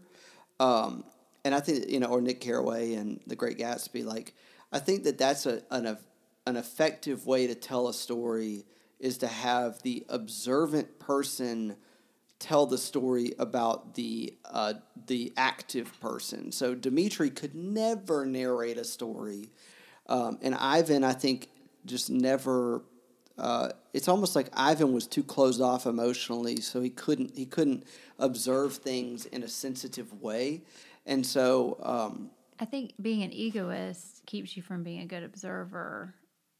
Like Alyosha is not an egoist, so he notices other people. So yeah, and I think you're right, and and it's like that's also why he's everywhere because he's not so self-centered and self-involved that he actually is always like, oh, I've got to go to so and so's house after this. Like he's always going and visiting everyone else. The only time anyone comes to visit him is the first scene in the novel, um, and so it's just interesting that um, Alyosha could be the source for a lot of the details of, of the narr- that the narrator is privy to. Um, but then he also mentions, like I just read, he just learned uh, Grushenka's last name at the trial. Like he admits his limitations as a narrator, but he also is kind of like almost like a little proud, like like like he, he's a little arrogant about being the narrator. But then at other times he's very just matter of fact. And then in, in some points he's like like legitimately surprised or moved. Like i read that section with katerina ivanovna like he he can be a realist but still have like the capacity to be moved. But he's not this like what he's saying consummate russian. He's somehow got the sprinkles of the the like western ideologies of the philosophies of the 19th century kind of pulling him away from being truly Russian. And so thought we'd there's so many other points where the narrator kind of just juts in. I, I wrote down like twenty of them. I have one I'd like to yeah, throw go, in at go. some point. Um, although I, I would just add to what you just said that maybe the narrator, I think he is kind of a, a proxy for the reader, like that passage I read from the biography said. The the reader you know, a person who is reading a novel and a periodical in contemporary Russia was likely to be like pretty influenced by Western ideas because the whole educational system in Russia at that time, you learned French like fluently from the very beginning. It was just westernized. And so anyone reading his novel is going to be one of the people who's been influenced by Western ideas. Like the the serfs and peasants who haven't been influenced by Western ideas also aren't reading novels. So the the narrator is a like a a member of the audience, kind of a kind of person who might be reading this novel. And Dostoevsky wants the ideas of the novel to sink in, so he, he lets the narrator just be like a typical reader a little more. But okay, this is just this is really the only one that I had picked out as just a first impression. This kind of struck me about the narrator. But this is, I'm not going to give page numbers because I think my edition is out of print. No one's going to be using it anyway. But, but say, say, what chapter it's in. It's in Stinking Lizaveta. Okay. Um, which which book is that? Like what page is in your? Well, it's eighty nine, so it's okay. quite early so it's on. Like yeah, it's like two. the second chapter of book three. Oh, book three. Okay. Stinking Lizaveta. Um, speaking of stinking, right? The stink of corruption, stinking Lizaveta. Lizaveta is like a holy fool. Mm-hmm. Um, she's not, she's dirty and literally stinks, but she's not morally dirty, you know? Um, the same thing with Father Zosima, same thing with an onion that you might give to someone. But anyway, so many things you can say about this book. But so, Stinking Lizaveta, the chapter ends. Um, by saying, talking about Smerdyakov being born to stinking Lizaveta. says, so this Smerdyakov became Fyodor Pavlovich's second servant and was living in the lodge with Grigory and Martha at the time our story begins. He was employed as cook. I ought to say something of this Smerdyakov, but I'm ashamed of keeping my reader's attention so long occupied with these common menials. And I will go back to my story, hoping to say more of Smerdyakov in the course of it. Okay, two things that really strike me about this. A, this narrator knows the whole story already, and he knows that Smerdyakov is the murderer, and he knows he's going to have to talk about him a lot more. So it's like, is he preserving suspense? Like, it's kind yeah. of funny the game he's playing. He's like, maybe I'll have a chance to talk about Smerdyakov later, but he's really not important. Like, that's so mm-hmm. weirdly like playful. Then, okay, second thing I'm ashamed of keeping my readers' attention so long occupied with these common menials. That echoes the author's preface. Yes. The idea of like the narrator of the story is the type of person who might be like, Why am I reading about servants? Who wants to read a novel about servants? Servants have no interesting interior life. Dostoevsky doesn't feel that way at all. Like, Dostoevsky had kind of a crusade fighting against people there were a lot of people in the Russian intelligentsia who believed that the the serfs and the peasant class and just the kind of typical Russian person was too boring to live almost. Like they basically have no interior life.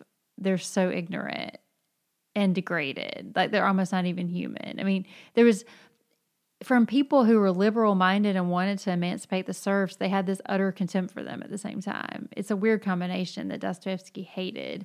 Um, and you see his narrator expressing some of that same attitude that we know Dostoevsky can cannot endorse. Yeah. So there are a couple things I, am going to mention because um, Whitney mentioned it, so I'm I'm going to like point out this like like where the narrator like you were saying like the narrator is kind of winking at the audience like um, Smerdyakov's not worth going into detail about wink um, but then um, when is getting uh, questioned by Ippolit Kirillovich and um, Max, uh, Mikhail Makar- Makarovich, um, who's basically like the, the murder um, murder police. He's the homicide investigator. It says on page 462, this is in the first torment. The prosecutor exchanged meaningful glances with the district attorney and managed to wink at him unobserved. And I just, I don't know why. I, Dostoevsky has several moments that winks happen. And I just, I love winks. Like, my one of my favorite moments in all of Seinfeld is the wink that George does in the episode, The Wink. Um, and then it says on page 465 at the beginning of the second torment, it says, on the way there, they had had time to set up a few things and make arrangements for the impending case. And now, at the table, the sharp little mind of Nikolai Parfin- Parfenovich caught on the wing and understood every indication, every movement in the face of his older colleague from half a word, a look, a wink of the eye. And just that, that they're like in, in, you know, they're just in tandem, like they, they, they, they, they understand each other so well. And it's like, we don't even have to like whisper it behind Dimitri's back. They're just like, wink, we got him. Well, it's like so charming the way when you're watching The Wire or something like that and they're interrogating a suspect and you see them like playing a game and playing off each other and being so masterful at getting the person to talk and you're like, "Oh, this is good." But in this novel, the narrator might be in a way simple minded enough or naive enough to be like look at them. They're they're good at their job. Like they know what they're doing. They're getting what out of him what they need out of him. But the reader can step back and say but he's not guilty. Like this masterful game they're playing of trying to like get him to confess a he's not guilty.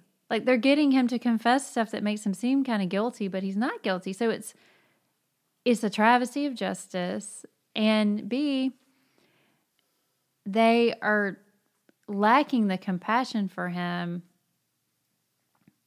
that we feel they should have. Because we a we know he's not guilty. B we've been following him around and we know so much more information about him that we feel compassion for him. C they've been hanging out with him in social occasions a bunch of different times so you think they'd have a little compassion just based on that.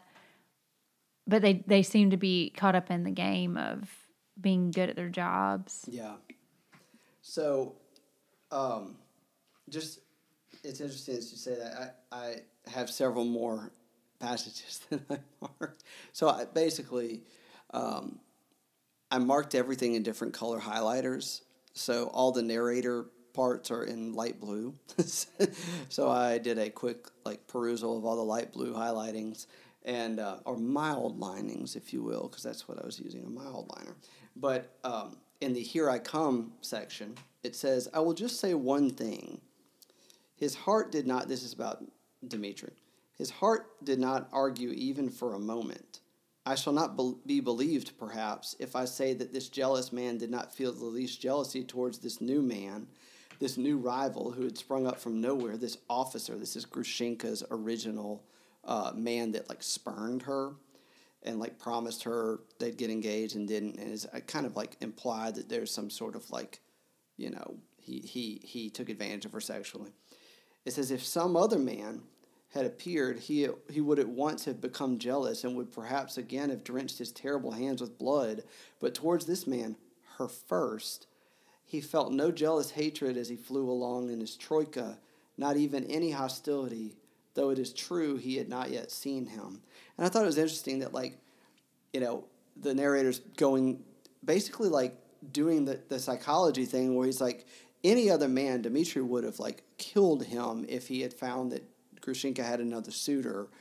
Um, but this first one, he, he like respected him. He didn't feel any ill will. And, He's and, the rightful suitor. Is that what your translation right. calls him? The rightful suitor. Yeah, and and this idea of like he flew along in his troika, which of course comes back in the trial. So you know the narrator, like what he's saying, has been through the whole experience already. So for him to use the word troika, Dimitri's a runaway loaded, troika. Yeah, yeah. yeah like Russia's a runaway troika. What it's like? What if Dmitri is the soul of Russia and not Alexei being the soul of Russia, the quintessential Russian? Well, and that's I think you're bringing up a great point, which is there are three ways for the soul of Russia to go: Dmitri, Ivan, or Alyosha, and really, it's almost like they had already gone the way of Dmitri, and then they were in the process of going toward Ivan and then maybe one day in the future they'll go the way of Alyosha. But um, but that's just interesting. And and then this this part of the narration actually is is kind of the flip side of that. So this is the beginning of gold mines, and I think it's the same section. It says jealousy exclamation point Othello is not jealous, he is trustful, Pushkin observed. And this one observation already testifies to the remarkable depth of our great poet's mind. Othello's soul is simply shattered and his whole worldview clouded because his ideal is destroyed. Othello will not hide, spy, peep. He is trustful. On the contrary, he had to be led, prompted, roused with great effort to make, to make him even think of betrayal. And it says, a truly jealous man is not like that. So, you know, I thought that that was really an interesting little little point where the narrator has a digression, as we've had so many in this podcast, um, but that he mentions Othello. And of course, he's showing he's read Pushkin, he's read Shakespeare, and he's comparing Dmitri to Othello, which is an interesting overlap. And in the trial, um, I want to say it's Kirillovich or whatever his name is, the um, prosecutor says they have their Hamlets, we have our Karamazovs. Yes. It's like the typical Russian type is a Karamazov, yes. a sensualist that has no self control, um, gives in to base desires, a runaway troika. But of course, the wink there, and I just winked even though you're listening is that Dostoevsky Dostoevsky is saying like I'm on the level of Shakespeare, and that's that's part of what makes creators interesting in, in, in my view is that they, they don't see well I'll never be Shakespeare. It's like well just be as good. You don't have to be better, but you can you can say what it, what is good about this and how can I add my verse to you know like like the, the the lines from Dead Poet Society, like it's your chance to contribute a verse to the to the poem of life, and and I think Dostoevsky really does that incre- incredibly well with the novel as a whole. And really, like I said, the narrator is the first interaction we get other than the author's note and the epigram, and so epigraph. And so, what's the difference? I'm not sure, but um, but that that like that's how Dostoevsky thought to set up this whole story is through this narrator who's like sometimes endearing and sometimes incredibly infuriating. Like that stinking Lizaveta chapter is all one paragraph.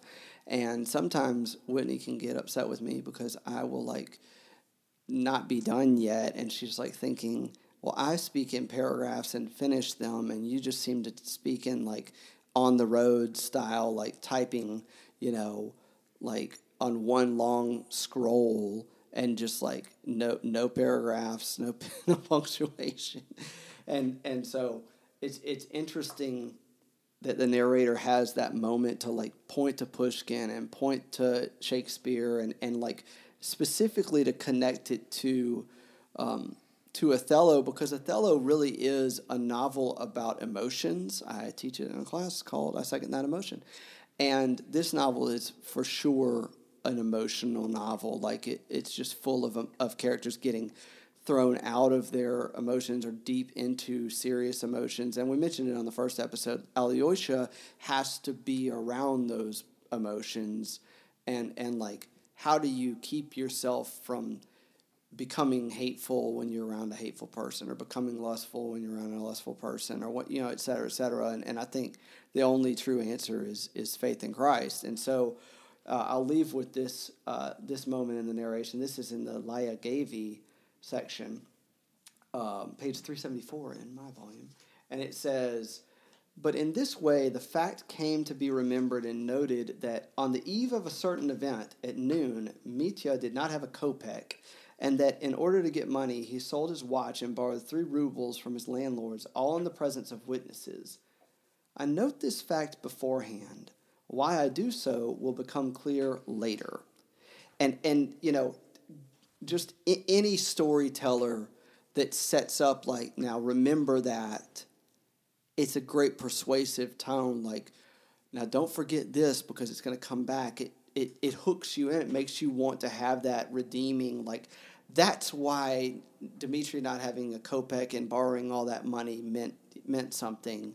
It's because he had to have killed his father to, to steal the 3,000 rubles, which, by the way, I don't know the exact currency relation, but if a kopeck is a, a, a subunit of, of a ruble, I think of it as like kopecks are dollars and rubles are like $100. So, uh, and I mentioned this to Whitney, like Dmitri wanting 3,000 rubles to get Grushenka would be the equivalent of like a $300,000 wedding, like basically wedding, uh, engagement ring, honeymoon package. Um, which I'm sure there's some women that would not settle for that. They'd ask for more, but um, all I can say is like the divorce rate for what uh, engagement rings that, are, that cost more than fifty thousand dollars is like almost hundred percent. So be careful. I found a thing. I don't, I don't know how accurate this is, but it says that um, a ruble is hundred kopecks, mm-hmm. and a ruble is worth like fifty cents in modern money. That doesn't sound like as much as I would have expected. no, I I don't think. I mean, like I said, the way I imagine it is in terms of like what it would buy you then. You know what I'm saying? Well, right. I mean, that's that's the thing. What it would buy you then would make more sense. But like, um, anyway, I was like in 1897, one dollar was worth one dollar ninety seven rubles, whatever yeah. you would call that. Ten rubles was worth five dollars and seven cents. Five dollars, ten okay, ten rubles in eighteen ninety nine would be the equivalent of a modern one hundred and forty five dollars. Right, and that's why I say like I didn't want to get into the.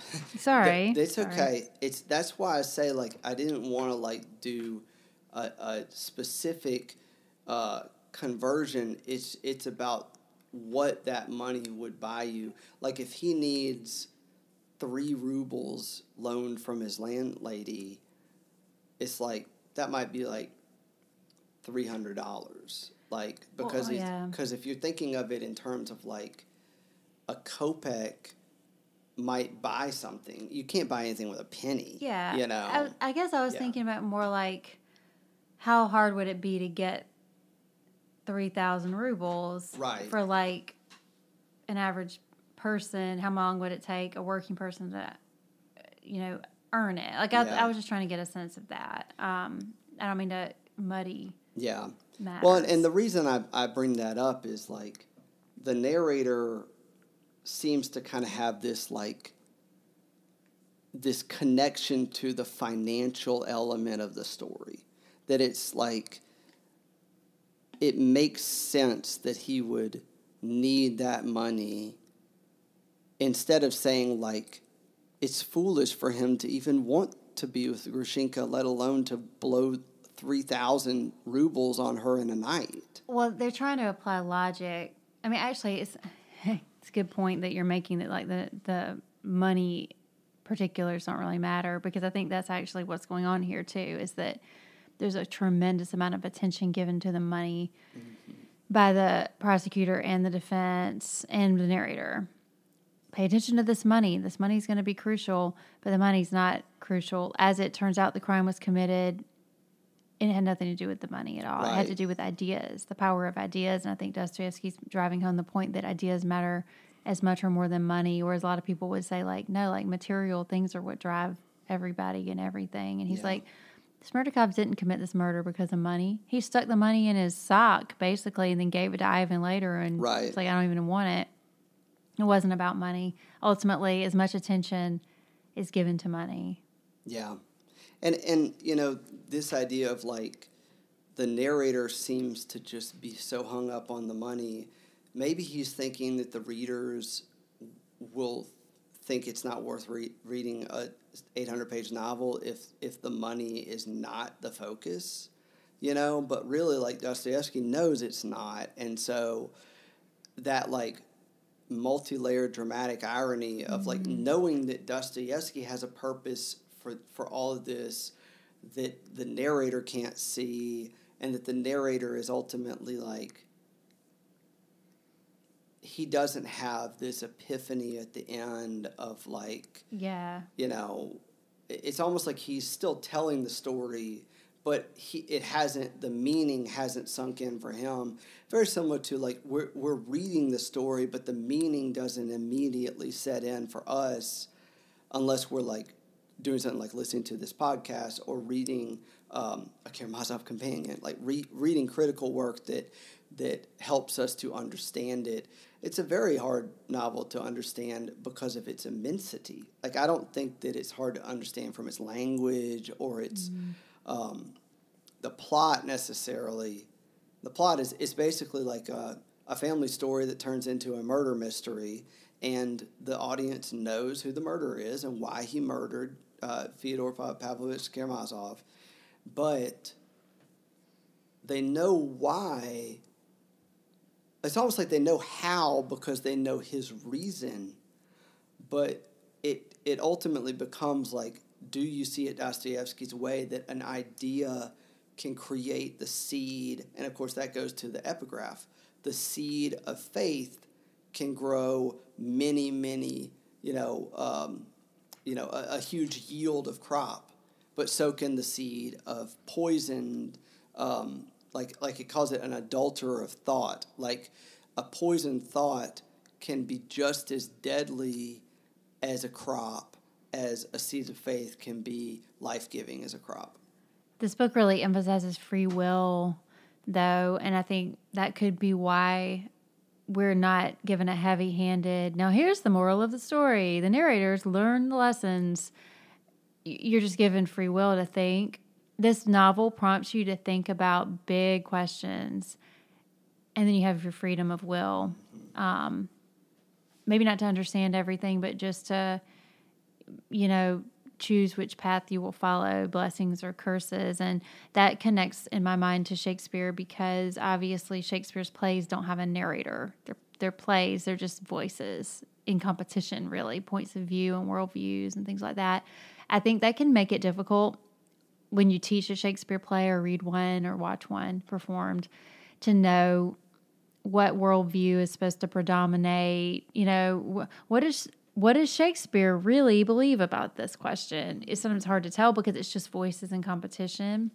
And uh, there's a wonderful um, quotation from the biography that says Dostoevsky imparts a monumental power of self expression to his characters that rivals Dante's Sinners and Saints, Shakespeare's Titanic heroes and villains, and Milton's gods and archangels. Um, Dostoevsky's personages seem to dwarf their surroundings with the same superhuman majesty as the figures of Michelangelo's Sistine Chapel. I think it's significant that the narrator of this book doesn't dwarf his surroundings with superhuman majesty, but Dmitri kind of does. And so does Fyodor Pavlovich in the same way that, um, like a Falstaff type in Shakespeare does. You know, the, the like, the buffoon who somehow is like magnetic and you just keep listening to him. Yeah. Um, yeah, the the connection to Shakespeare is made clear in that uh, quotation I just read. But I think the um, willingness to give everyone their voice and let them speak, and then make the reader apply freedom mm-hmm. and have the dignity of thinking through big questions and figuring them out yeah, it, it applies in his works too. And I think you know this is a good place to end the the narrator, which at this point maybe this is the Dostoevsky narrator, and not the like the the townsperson. This is on 340 and an opportune moment, which is in uh, book seven, which is the Alyosha book. It says this was why Alyosha's heart was bleeding, and of course, as I have already said here, sorry, as I've already said, here, first of all, was the person he loved more than anything in the world, and this person was disgraced. This very person was defamed. Let this murmuring of my young man be thoughtless and rash, but I repeat again for the third time, granting beforehand that it is also perhaps thoughtless of me to do so, I am glad that at such a moment my young man turned out to be not so reasonable. The time will come for an intelligent man to be reasonable. But if at such an in- exceptional moment there is no love to be found in a young man's heart, then when will it come? And and it continues from there. Um, it says, I must not, however, fail to mention in this connection a certain strange phenomenon that did, if only momentarily, reveal itself in Alyosha's mind at this fatal and confused moment. This new something, italics, that appeared and flashed consisted of a certain tormenting impression from his conversation with his brother Ivan the day before, which Alyosha kept, now kept recalling precisely now. Oh, not that any of his basic, so to speak, elemental beliefs were shaken in his soul. He loved his God and believed in him steadfastly, though he suddenly murmured against him. Yet some vague but tormenting and evil impression from the recollection of the previous day's conversation with his brother Ivan now suddenly stirred again in his soul, demanding more and more to come to the surface. It was already quite dark when Rakitin, passing through the pine grove from the hermitage to the monastery, suddenly noticed Alyosha lying face down on the ground under a tree, motionless and as if asleep. He went up and called him by name. And, and then, of course, then they start talking. But um, just that, that part that I highlighted, I'm glad that at such a moment my young man turned out to be not so reasonable. The time will come for an intelligent man to be reasonable. Of course, that's that's the phrase that Smerdyakov uses and is like winking to Ivan is like, well, you're an intelligent man, right? And it says the time will come for an intelligent man to be reasonable, but if it's such an exceptional moment, there is no love to be found in a young man's heart, then when will it come? And that he interprets it as love that that Alyosha is so sad that he didn't get this like miracle from Zosima. I think that it makes sense to interpret that like in a reasonable way. It makes sense to interpret that as being just kind of naive and dumb. But he looks into Alyosha's motives and says, no, it's he wanted everyone to honor Zosima and he could see that everyone was expecting something like really supernatural and special to happen and now people are starting to doubt him and they're starting to dishonor him and he just it's it's love for Zosima. It's not just a selfish desire to see a miracle. It's love for Zosima that makes him want Zosima to be honored and appreciated. And so like if Alyosha were able to be coldly reasonable and be like, well, of course his corpse is going to stink. That's what corpses do.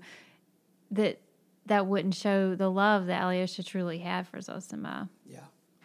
And that I think you bring a great point to end on as we're getting ready to talk about the two fathers, uh, Fyodor Pavlovich Karamazov and Father Zosima, uh, in the next episode, that love doesn't end because a person has died. That you can continue to love your parent, spouse, child, friend, boss, coworker, whatever it is, um, fan, you know, extended family member after they've passed by honoring them.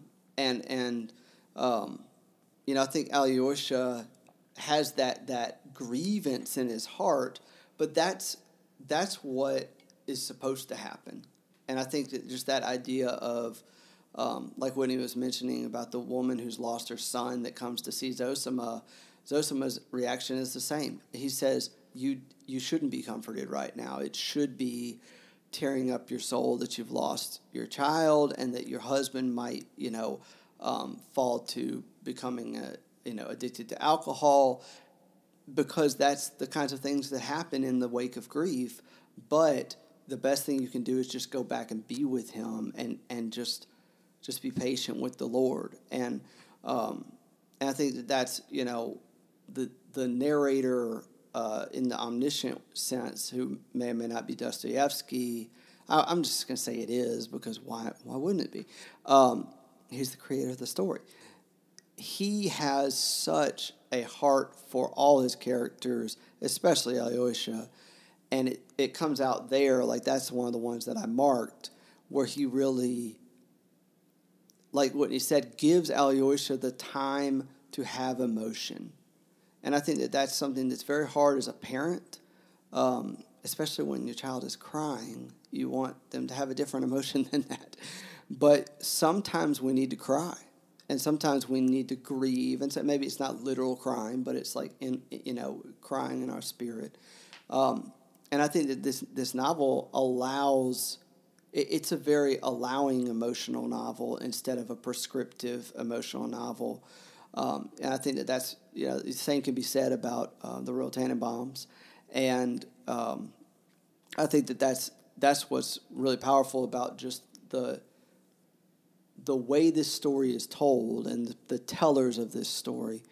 Um, and even the epigraph really sets us up to understand this is going to be like the process of seeds germinating and growing and, and blooming and, and going through the seasons of dying and coming back.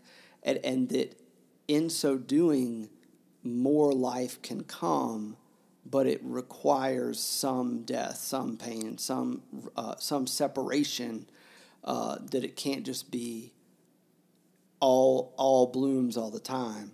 Um, and so we'll talk about the two fathers on the next episode. Whitney, do you have any parting thoughts on the author's note, narrator, epigraph? Um, no, I don't think so. We we certainly covered a lot, and it's. I love this book. I wanted to do a podcast on it because I wanted some help thinking it through. I wanted to spend the time, you know, to to dig in because it's it's rich. The first time I read it through, I could tell there were these rich depths to it that I hadn't actually explored by just reading it once. So I'm thankful yeah. that we have the chance to do that this summer. And and of course we're not going to dig up all the gold in this. So, you know, we, we encourage our co-readers to to to just look into it yourselves, to read your own critical works about it, to obviously have your own interpretations and and you know, we don't stand on all this as like this is the be all end all. But uh, as Whitney mentioned, I think it was in the first episode, although it may have been today. Um, Dostoevsky does have some intentions with it. So to throw those out is to be kind of disrespectful to the, the creator of the story as a whole. But um, but that's what what we enjoy so much about teaching literature is that we we're starting a conversation with new people or we're, we're picking up a conversation with people that have already spoken about it and and just like i said adding our verse. Um, and so you know if we overlap with a lot of readings of this it's probably because you know we agree with, with what's already been said, and, and if we diverge, hopefully it's in, in a way that bears fruit and is not just like a, a, a fruitless exercise. But uh, we've enjoyed talking about the narrator, the um, author's note, the epigraph, and we're looking forward to talking about Father Zosima and Father Fyodor Pavlovich Karamazov on the next episode. See you then. Bye bye.